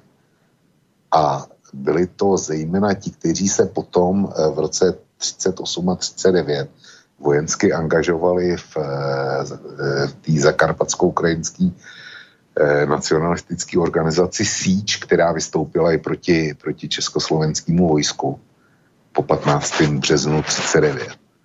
Tak ty hlásali, že podkarpatská Rus je vlastně česká kolonie. Takže já si myslím, že Johnny by mohl pracovat i s tímhle faktem. Že nás kolonialismu doopravdy někdo obvinil. Ďalej to máme mail od Laca, Mohamed Kadáfi, to, o čom hovoril v OSN, krivda voči Afrike môže mať e, silné argumenty, však nie je možné krivdu uplatňovať sťahovaním, násilným sťahovaním Afričanov do Európskej únie. Poprvé, EU si musí sama urobiť jasno, ako chce svoju migračnú záležitosť riešiť. Po druhé, EU musí byť schopná si svoju vonkajšiu hranicu zabezpečiť a príjem pristahovalcov regulovať tak, ako je to pre ňu vyhovujúce. Tak to robí každý štát na svete. Po tretie, EU v zastúpení pani Merkelovej sa rozhodla postupovať v úplnom rozpore so spomenutým princípom. Zaujímalo by ma, či je vyčíslená hodnota strát, ktorú Európska únia zaplatila a platí za chiméru Merkelovej za posledných 5 rokov. No a po štvrté, nový migračný pakt opäť stavia EÚ do polohy neschopnej v zásade vec zobrať do vlastných rúk a určovať si migračnú politiku tak, ako je to pre ňu vyhovujúce Angláni pochopili v zásade chorobnosť vodcov EU v tomto smere a aj preto bol Brexit. Ak sa EU lídry nepoučia a budú ďalej vo veci pokračovať, je najväčšia pravdepodobnosť, že nie je rast sily EU, ale rozpad EU bude pokračovať. Napísal Laco. Já s Lacem eh, v podstatě z 90% souhlasím. Jediný, eh, kde to vidím úplně jinak než on, je Brexit a politika Velké Británie dvě země Evropské unie si vyjednali eh, při, svom, eh, při svém přistoupení k Evropské unii výjimku z toho, že nebudou muset přijímat migranty. Se jich to netýká. Byli dostatečně prozíraví. Tou první zemí je Dánsko a tou druhou zemí je Velká Británie. Čili Velká Británie a Dánsko ty přijímali jenom tehdy, když se k tomu sami rozhodli a, a e, nějaký povinný kvóty se jich netýkaly. A pokud jde o Brexit, tak tam se skutečně, tam migranti byli jednou ze silných karet brexitářů. Ale těm e, ty neměli námitky proti přistěhování Indů, Pakistánců, lidí z Barbadosu a tak dále. Ty těm vadil polský, český, slovenský, eh, pr- maďarský pracovník, který přišel do Velké Británie skutečně pracovat. Těm jsme vadili my a nikoliv lidi eh, ze Zimbabwe nebo z Tunisu nebo z Pakistánu. Bohužel je to takhle. Johnny tu písal ešte v začiatkoch relácie to, čo sme potom neskôr už riešili, ale ten jeho mail prečítam. Zdá sa to iba mne, alebo chce komisia pretlačiť kvóty cez zadné dvierka v čase korony, keď sa väčšina krajín a obyvateľstva zaoberá niečím úplne iným. A viete mi vysvetliť ten oxymoron povinná solidarita? Viete, ako sa plánuje riešiť deportácia ľudí, ktorí ani nevedia, odkiaľ prišli a zničili svoje doklady? Kde po odmietnutí azylu zostanú títo ľudia a kto sa o nich bude musieť dlhodobo starať. Nemci majú už dnes problémy so stovkami tisíc ľudí, o ktorých aj, aj vedia, kam ich majú deportovať, tak vlastná krajina týchto ľudí nechce prijať. Tento pakt je pre, predchádzajúca dohoda len v bledomodrom, tak ako Lisabonská zmluva je len prezlečená, odmietnutá euroústava, typická salámová metóda súdruhov z Bruselu. V podstate o tomto sme sa už rozprávali, k tomu nejak špeciálne sa vracať teraz nemusíme. Ale já, já to využiju k něčemu, co mám nachystaný celý večer. Mm. Nám je otloukáno, pokud jde o migraci, tak je nám otloukáno o hlavu slovo solidarita. To dostáváme zleva zprava neustále. Solidarita je vůbec, když jde o Evropskou unii, velmi zajímavý, velmi zajímavý a velmi pružný eh, problém, teda termín. Borisku, určitě si zaregistroval, že dneska se Evropská unie slavně shodla na sankcích vůči Bělorusku. Mm-hmm, ano. Jo, konečně se na tom dohodli. Oni se na tom, jak ty sankce mají vypadat, kdo, na koho dopadnou, tak na tom se shodli už asi před 14 dněma. Akorát je nemohli vyhlásit oficiálně, protože k jejich vyhlášení bylo potřeba jednomyslnosti. Aby to přijali všechny členské státy. A Kypr se tomu bránil a říkal, my to nepodepíšeme, ty sankce, dokud Evropská unie nevyhlásí sankce vůči Turecku, který eh, v našich výsostných vodách provádí geologický průzkum hmm. a si, eh, provádí ho silou a my chceme, aby Evropská unie s náma byla solidární. No a, a říkali, a tohle mysleli vážně a vzdorovali. Mm-hmm. Vzdorovali až, až do dneška, kdy svou pozici vzdali a kdy jim najednou stačí jenom takzvaná ostrá nota vůči Turecku ve smyslu ty, ty, ty, mm-hmm. my ti e, e, koukej se nás bát a koukej přestat zlobit.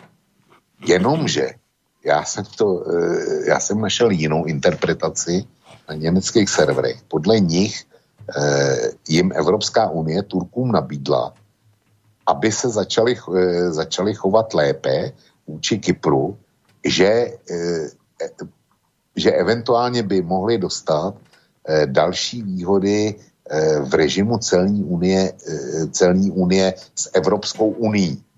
Jo? A ještě, ještě tam bylo něco takového, čili zase je to pokus o to Turky si koupit. Hmm.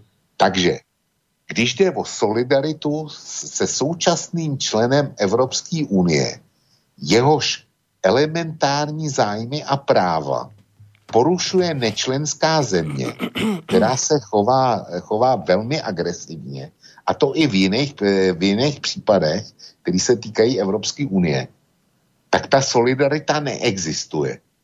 V podstatě neexistuje. My jsme v tom ten Kypr nechali, ne, nechali vykoupat a nikdo ani nešpitne. Ale když jde, eh, solidarita má existovat tehdy, když jde o přerozdělování migrantů. Já tomu nerozumím. Ty migranti ty se vydávají na cestu dobrovolně ze svého rozhodnutí. Nikdo je k tomu nenutí. Variantou mají e, ta, ty varianty jejich dalšího osudu jsou dvě. Projdu do Evropské unie, získám tam azyl, ta pozitivní, a ta e, pak existuje negativní, neprojdu do Evropské unie, zahynu eventuálně, nebo projdu a azyl tam nedostanu a budu muset zase odejít.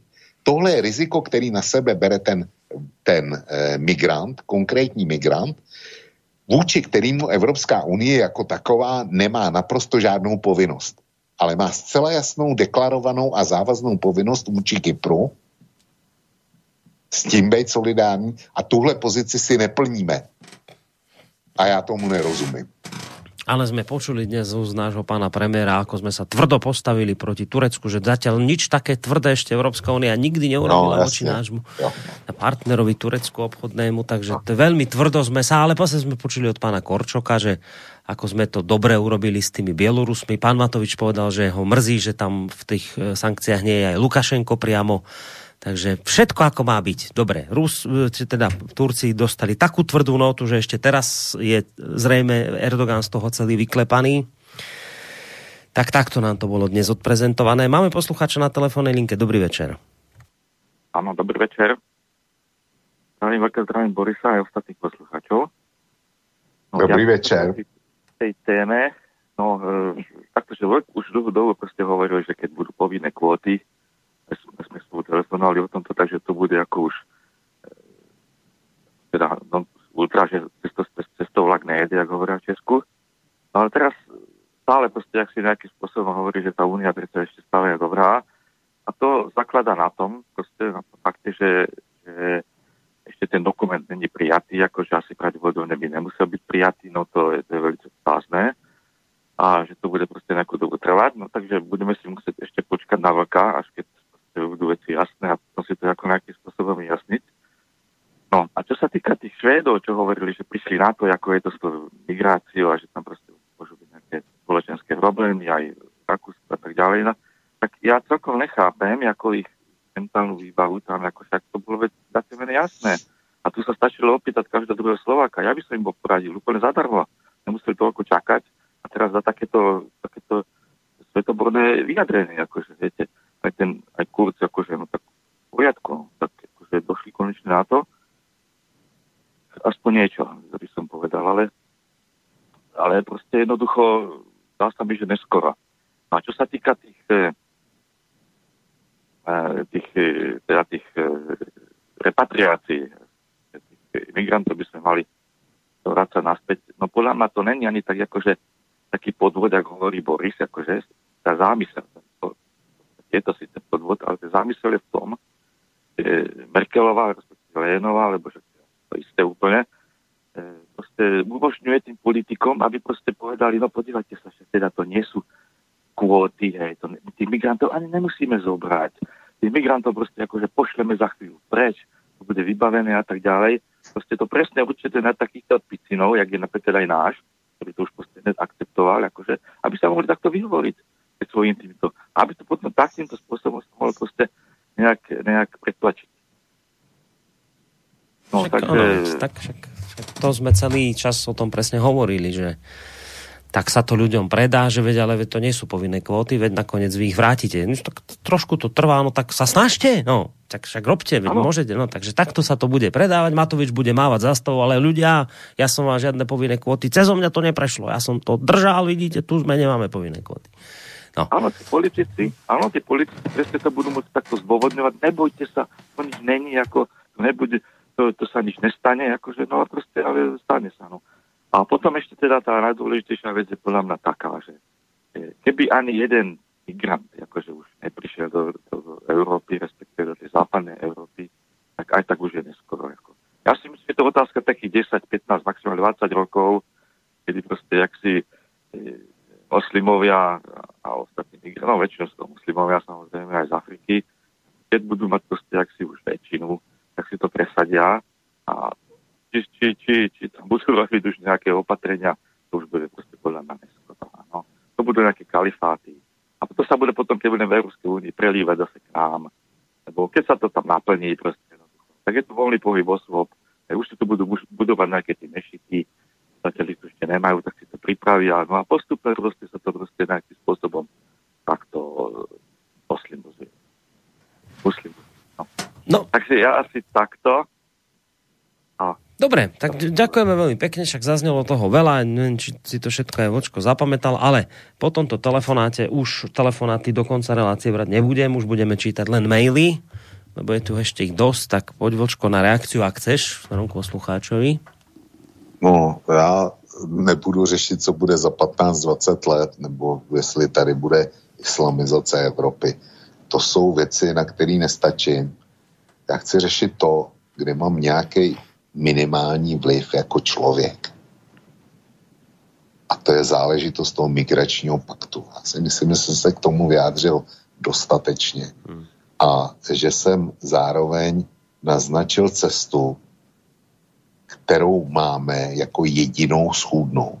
To znamená udělat z toho celospolečenskou diskuzi a při současném nastavení jak slovenský, tak český veřejnosti není podle mě reálný, aby migrační pakt byl českými politiky akceptován, jestliže na ně českými a slovenskými politiky akceptován, jestliže na ně veřejnost dostatečně zatlačí. A to je náš úkol tohle. A je to úkol především politické opozice, protože ta s tím musí ven, ta s tím musí do médií, ta s tím musí do, e, udělat z toho kardinální otázku parlamentu, eventuálně pro příští volby. A e, v takovém případě je to neprotlačitelný. Tím jsem si jistý. No ďalej tu máme mail od Richarda z Galanty. Dobrý večer prajem do štúdia. V čase, keď európske krajiny bojujú s ekonomickými problémami korona krízy, ľudia sa vo viacerých krajinách búria a demonstrujú proti obmedzujúcim opatreniam vlád. U nás na Slovensku proti zákonným doslova vymysleným núdzovým stavom pre bývalú ginekologičku Kata nemeckého ministra obrany a jednu z najmocnejších žien sveta Ursula von der Leyen zrejme vydieraná tak ako Merklová, ktorá bola niekoľko rokov odpočúvaná a teraz musí plniť agendu globalistov, je veľmi vhodné pokračovať vo vytvorení nového svetového poriadku, ako je napríklad islamizácia Európy a genocída bielej európskej rodiny. Vidíme to vo Veľkej Británii, vo Švedsku, krajiny, ktoré to majú e, spočítané. Vraj migráciu potrebujeme kvôli zvýšeniu ekonomiky, populačnej krivky, je to absolútne nasmiech. Kto tomu verí? Prečo? Často vidíme len mladých silných migrantov, mužov často s novými Nike, botaskami, bundami, značkovými telefónmi a oblečením. Kde sú tie ženy, deti, starcovia, ktorí utekajú pred vojnou? Migranti sú často nositeľmi covidu, prichádzajú bez zdravotných kontrol. Je pravda, že tie krajiny majú nedostatok zdrojov pitnej vody a taktiež potravy, ale je riešením, aby zaplavili Európu keby aspoň boli prispôsobiví, ale chceli sa podielať na budovanie a rozvoji krajiny, kam migrujú, poprosím pána Vlka o koment. No, můj koment bude, bude stručný. Já neslyším a tady ty globalisty, který nám to tady chtějí rozvrátit a tak dále. To si udělala západní Evropa sama. Nikdo nenutil Němce, aby začali dovážet e, jako gastarbeitery Turky.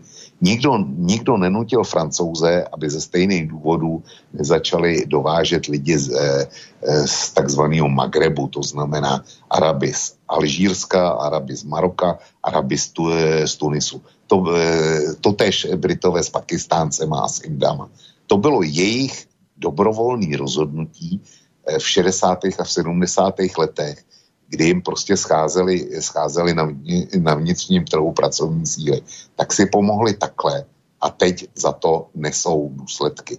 To je jádro islamizace, to není žádný záludný plán, eh, který by eh, udělali globalisti nebo eh, ilumináti nebo templáři. Prostě nic takového. Ne, to, si, to, to vzniklo z tohohle. A sluníčkářství, ty výtači, to taky není plán nějakých spiklenců globálních. To je zase nastavení části obyvatelstva, který, který prostě v západní Evropě takhle, takhle funguje. Čili řešme to, co ovlivníme. Řešme si svoje politické elity, řešme, řešme tak, aby fungovaly, jak, jak národ potřebuje. A samozřejmě, že platí jednoduchá rovnice. Není, e, není arabský e, migrační přistěhovalec. Tudíž nám nehrozí e, salaf, salafismus nebo radikální islamismus. To je, to je jasný každému tohle. Uh, potom tu máme od Miroslava, ktorého by zaujímalo, či v tom dokumente o migrácii je aj nejaký mechanizmus, ako udržať toho prijatého migranta v tej kroj krajine. Bude niekto nútiť tých ľudí zostať tam, kde nebudú chcieť zostať, alebo budú nejako motivovaní? No tak To je dobrá otázka tohle. Já rovnou dodám, že jsem se pokoušel to taky zjistit, ale nezjistil. Ale protože to má tisíc stránek, tak bych před, předpokládal, že je tohle tam. Ale nevím to. Možno naozaj nejaké finančné motivácie tam budú, že povedzme, bude to viazané e, sociálna podpora len na tú krajinu, kde musí jednoducho ostať. V inej krajine by tú sociálnu podporu nedostal. Možno takto sa to dá motivovať, neviem. No, Borisko, ale je tam, je tam něco, eh, aspoň něco jsem našel. A sice to něco říká, že při pohovoru s uchazečema o azyl bude, eh, bude zjišťováno taky, jestli, jaká je jejich preferovaná země samozřejmě a jestli v té zemi už mají například příbuzný nebo, nebo známý nebo něco takového. Protože pro případ, že by e, ten azyl dostal, tak když už tam má nějaký vazby, tak je větší předpoklad, že by, e, že by se takzvaně začlenil nebo zaintegroval. Prostě větší předpoklad úspěšné integrace. To v tom dokumentu doopravdy mm-hmm. je. Mm-hmm. Dobre, poďme ďalej. Uh, uh, Mipe píše, nevím, co hájí pán Vok v EU, když více jak 60% ekonomiky včera vlastní německý kapitál, takže těžko budou nemečtí vlastníci omezovat výrobu v České republike, to je protimluv jenom Škoda Auto dělá přes 10% eh, HDP a to je 100% německá fabrika. Já si myslím, že se stejně bude hodně rychle EU rozvolňovat a my na to budeme mít malý vliv, takže se dohadujeme zbytočně. EU je v této podobě na konci, nevím, co bude dál, ale toto je realita. Já nevím, kde mi bere jistotu, že když Němci mají, dejme tomu, v současnosti nějakou svou pobočnou fabriku, takže by tady tu fabriku měli, i kdyby jsme vystoupili z Evropské unie, a že by ji nepřesunuli třeba do Rumunska nebo do Polska. Kde bere tu jistotu? Já jsem tohle eh, docela zažil, protože přišla taková ta první vlna těch eh, speciálně německých investic, ta tady byla do hrozně levných výrob. Tady v Čechách se dělaly palety a všelijaký přířezy a e, pivní soupravy a nevím co všechno. To byly ty, kteří přišli, dejme tomu, v roce 92-93, protože e, to tady vyráběli Lacino. Ale v momentě, kdy se Rumuni e, a Bulhaři dostali do Evropské unie, tak tahle výroba z Čech velice rychle vymizela do těchto států, které byly ještě daleko levnější než my. Čili kde má MIPE jistotu, že by Škoda Mladá Boleslav zůstala v Mladé Boleslavi a že by nebyla přesunuta.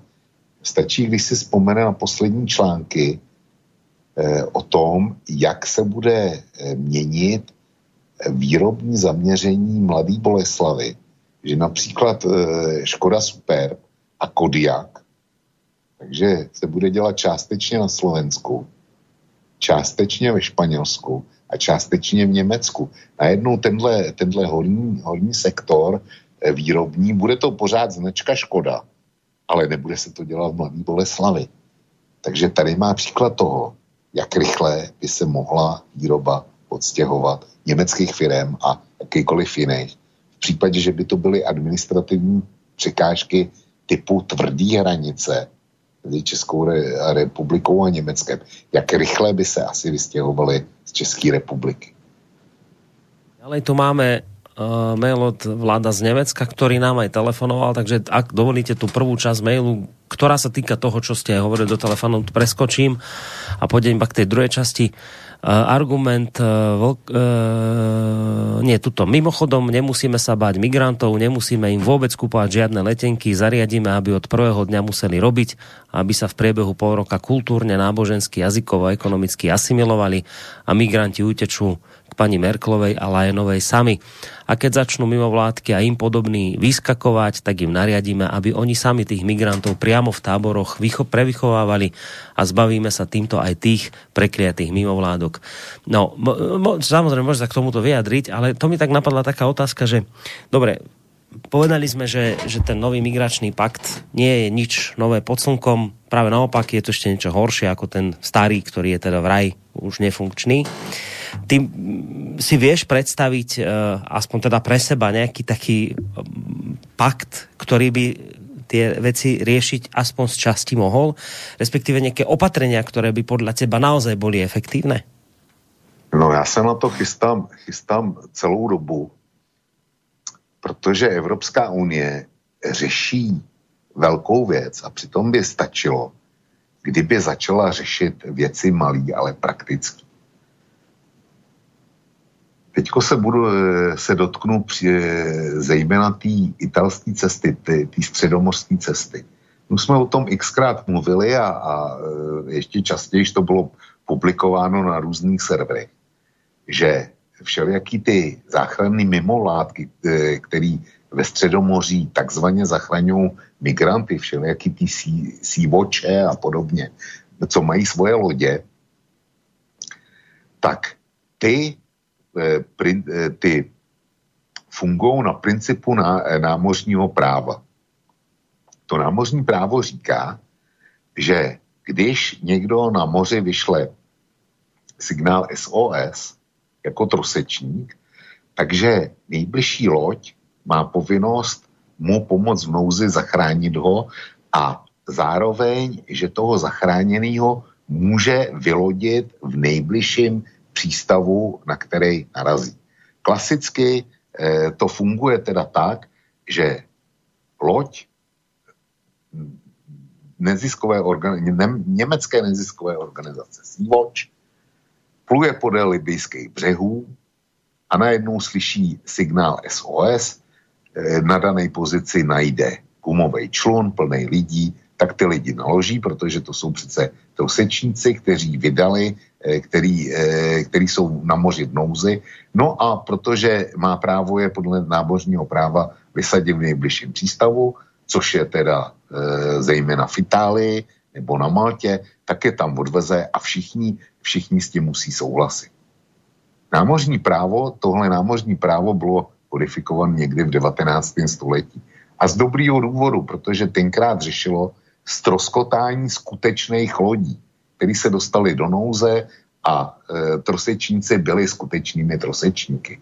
To se ale e, do tohohle podle mě nespadají migranti, kteří dobrovolně sednou na gumový člun a chtějí někam doplout. E, na ten gumový člun nese, si nesedli proto, že byli na nějaké velké lodi a ta by se potopila v bouři, ale protože se chtějí dostat Libě do, do Itálie.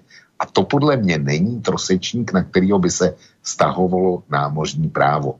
Čili kdyby Evropská unie skutečně chtěla udělat něco účinného, jak omezit migrační toky, tak by kodifikovala změnu námořního práva pro tyhle účely.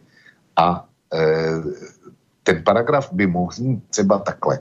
Jestliže dojde k zachránění běženců na moři, tak ta loď, která je zachrání, tak má povinnost je dovést nikoliv do nejbližšího přístavu, ale eventuálně do nejbližšího přístavu země, kde je ta loď registrována nebo kde má sídlo její, její provozovatel nebo majitel.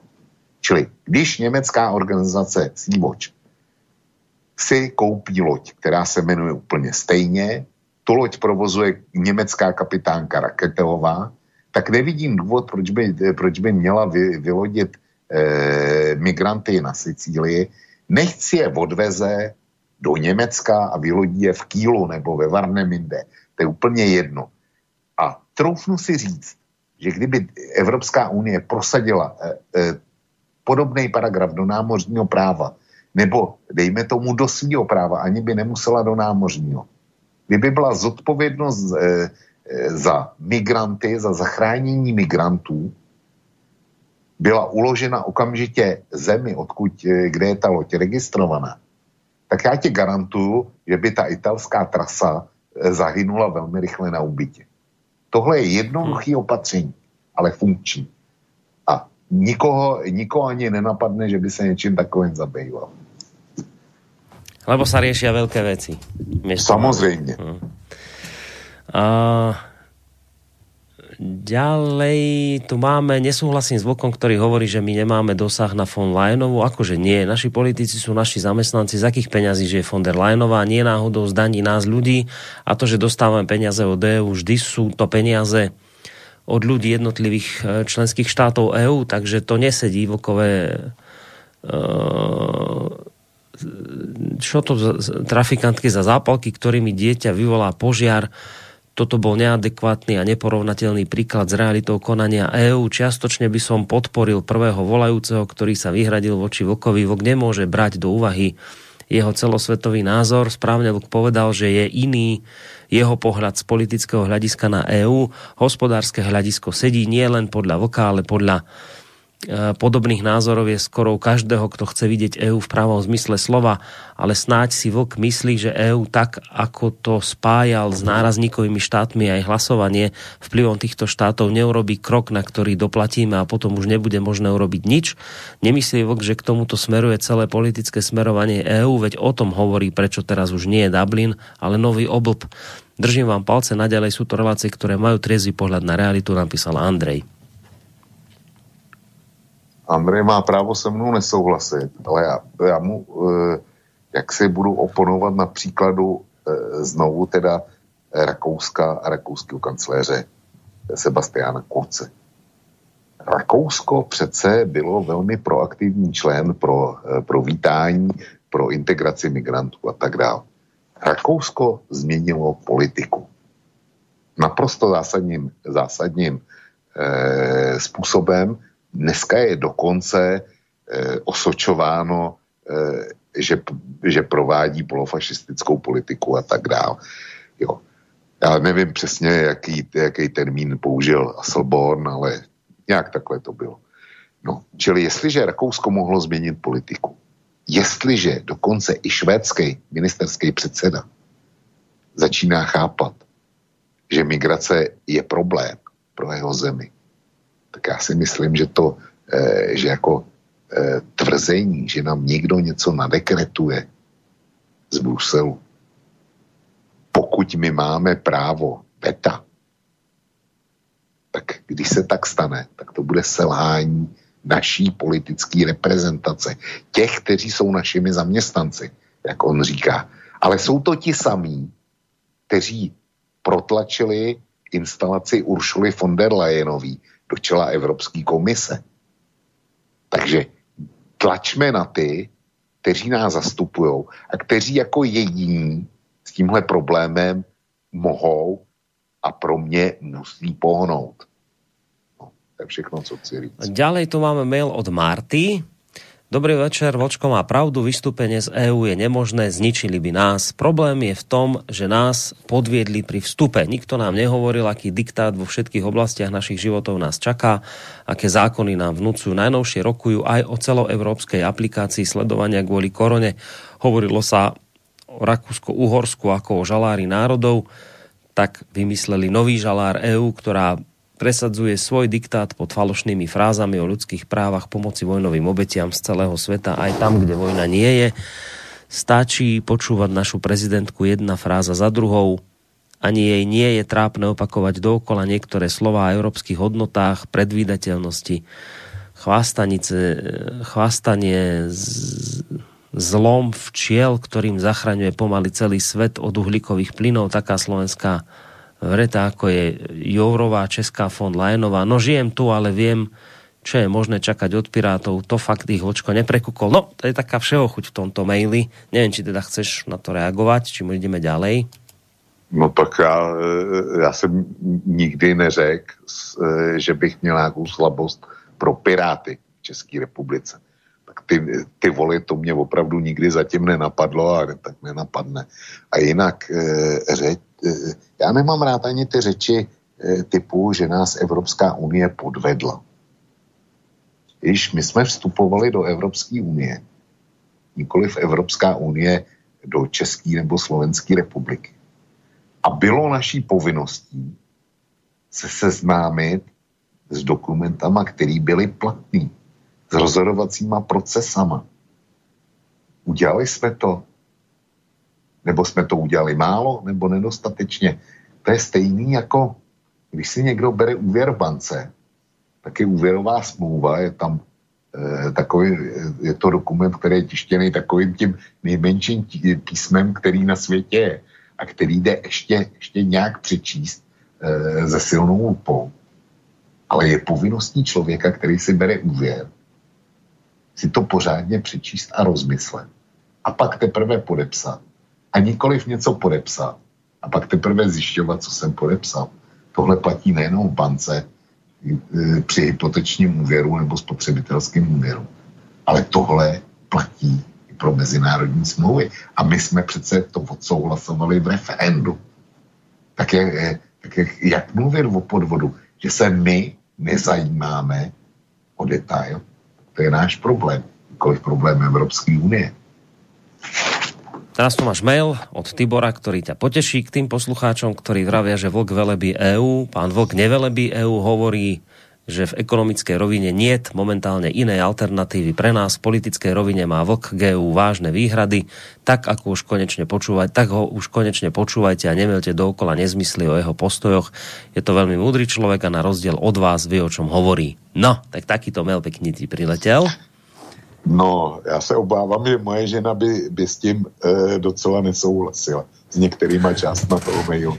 A děkuji Tiborovi. No teraz tu mám od Štefana a teraz keď si hovoril o tých maličkých písmenkách, ktoré sú na tých zmluvách, tak teraz takýmito písmenkami mi ten mail presne priletel. To už som sa teda dal najbližšie, ako to ide, aj tak sú ešte malé.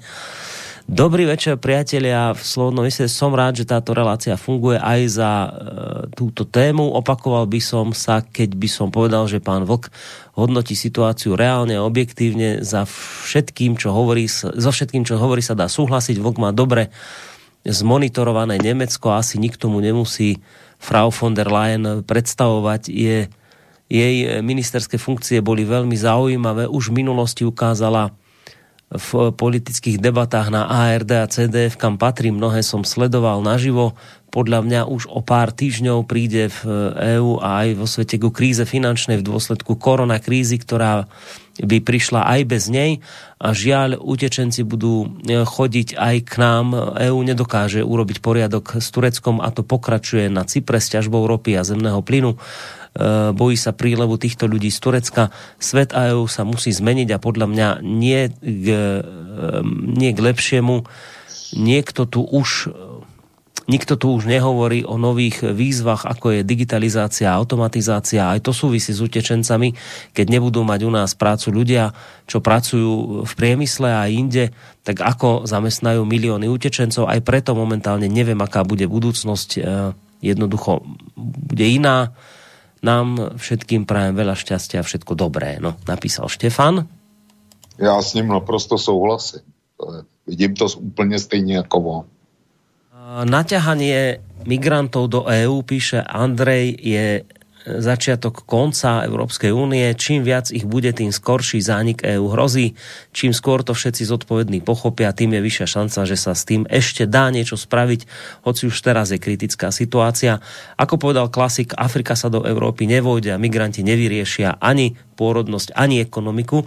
No, možno by bolo ešte fajn, aj keď teda už, už, už máme 12 hodinu, už to nebudem naťahovať, len možno ešte pár slovami sa aj k tomu práve vyjadriť, čo znelo aj v tom, v tom predošlom maili.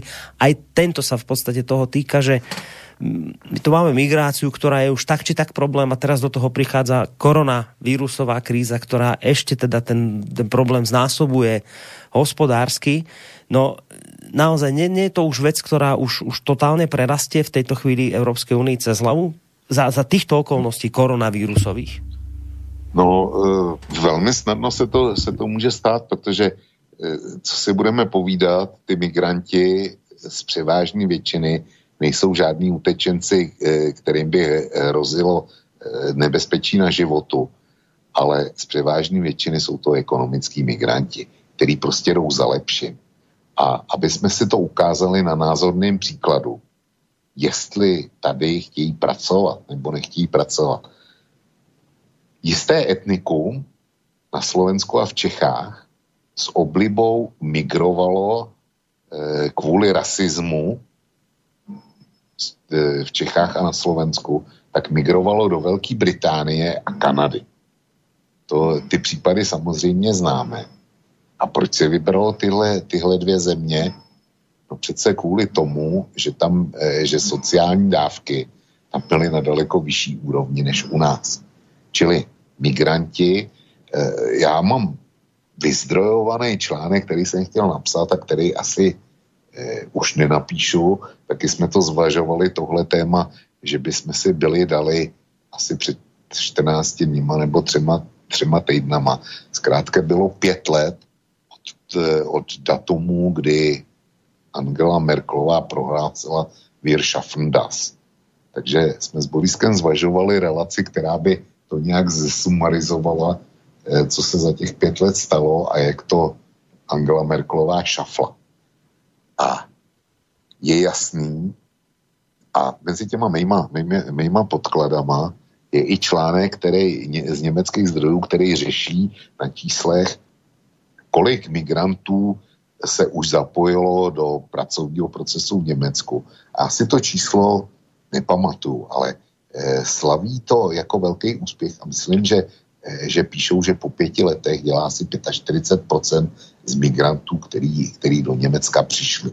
Je zapojeno do nějakého ekonomického procesu.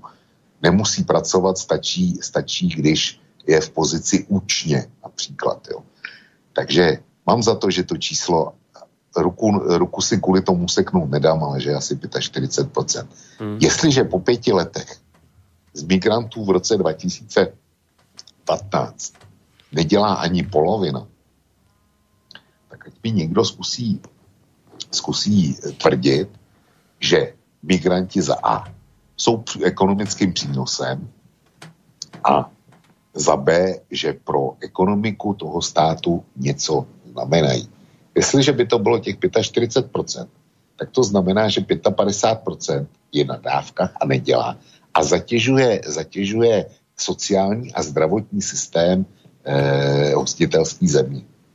Takže tohle v časech, kdy ekonomika zažívá krušní časy, státy generují obrovský deficity, aby se vypořádali s dopadem koronaviru, tak příchod migrantů je něco, co může finanční systém těch zemí velice rychle rozložit. A je to, je to krajně nebezpečná záležitost. To je bez debat. No, Vlk spochybňuje údaje, ktoré uvádza náš popredný slovenský ekonom a bývalý viceguvernér MBS pán Tkáč tak ako sme boli v neokoloniálnom postavení v Československu, tak sme v neokoloniálnom postavení aj dnes v tzv. Európskej únii. Tak, toto napísal Josef Sprešova. No tak e, jestli Josef Sprešova má za to, že Slovensko bylo v neokoloniální pozici za Československa, tak já na to nemám co říct. Mm, dobré, ďalej. Uh napísal Vladimír, ktorý nám tu už aj volal, ktorého čas mailu som neprečítal. Boris, to, že ste neprečítali môj mail celý, je podraz. Je to dôkaz, že jednoducho máte strach z priamých argumentov a určitých tém. Nečudujte sa potom, že toľkým otázkam nerozumiete. Lepšie povedané sa niektorým faktom nedá rozumieť. Ono sa im dá rozumieť, len treba na to mať odvahu. No, ja si ten mail váš nájdem a prečítam vám tú vašu druhú polovicu, aby som sa teda aby ste boli spokojní. Pre volajúceho poslucháča imigrantom nejde o európsku demokraciu, tu by si vedeli uh, zavesiť, tu by si vedeli zaviesť už dnes v čase internetu, nepotrebujete zažiť demokraciu a kvôli tomu migrantov do Európy, tým ľuďom ide o európsku životnú úroveň a vyžieranie sociálneho systému a namiesto rušenia integrovania uh, migrantov by som peniaze presunul do podpory pôrodnosti rodín. Všetky tie reči, ako potrebujeme nevzdelaných migrantov z Afriky v čase robotizácie a priemyselnej revolúcie 4.0 sú bludy, píše Johnny opäť. No já s Johnem tentokrát souhlasím. Třeba bude mít radost, vidím to stejně. tak si ho potešil. Uh, Vie Vlk bližšie rozobrať, prečo Orbán vyzval Jourovu k odstúpeniu? Bolo to kvôli migračnému paktu?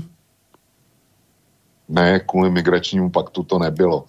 E, Věra Jourová na adresu Maďarska prohlásila něco o tamní demokracii, ale vzhledem k tomu, že tolik, kolik je, tak e, přece jenom už mi hlava nefunguje, e, nefunguje tak dobře, jak bych potřeboval ale zatím ten článek, eh, na kose příští týden určitě na tohle téma vyjde článek, kde to popisu a rozebírám do, do detailu. Ale kvůli migračnímu paktu to nebylo. Bylo to kvůli tomu, jo, e, Jourová prohlásila, že e, vydala Evropská unie, vydala takový statement, který, nebo zprávu, která popisuje, rozebírá stav demokracie, korupce, e, soudního systému a svobody tisku v každé členské zemi. A samozřejmě, že celý ten náš blok, tady ten východ, z toho vyšel e, docela špatně. Česká a Slovenská republika tam byly e, velmi špatně hodnocený, zejména co se týká korupce.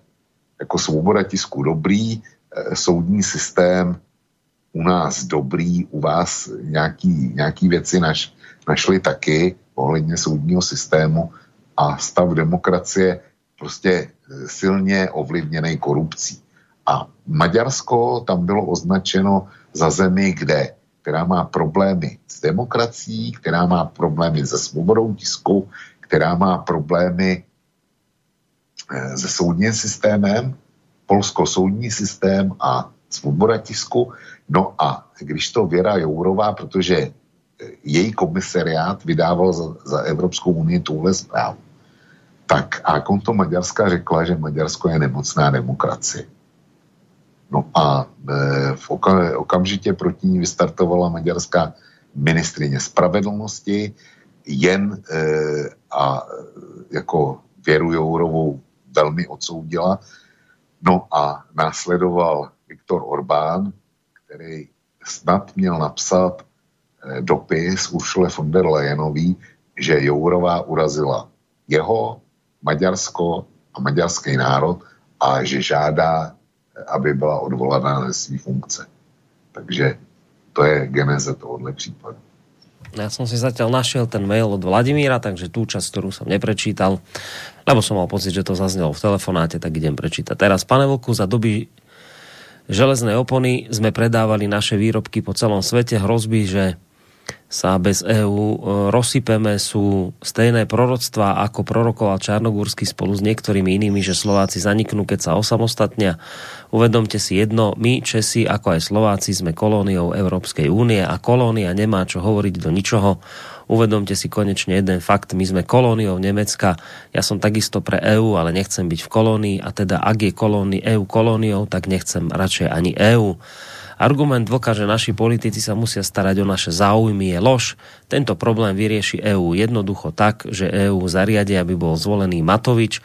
Nevidel ste to na Slovensku opakovane a vlk toto veľmi dobre vie, v tomto je jeho lož. Vlk e, vytáča rovnako ako von der Leyenová zadáva podmienky, o ktorých vie dopredu, že sa nesplnia.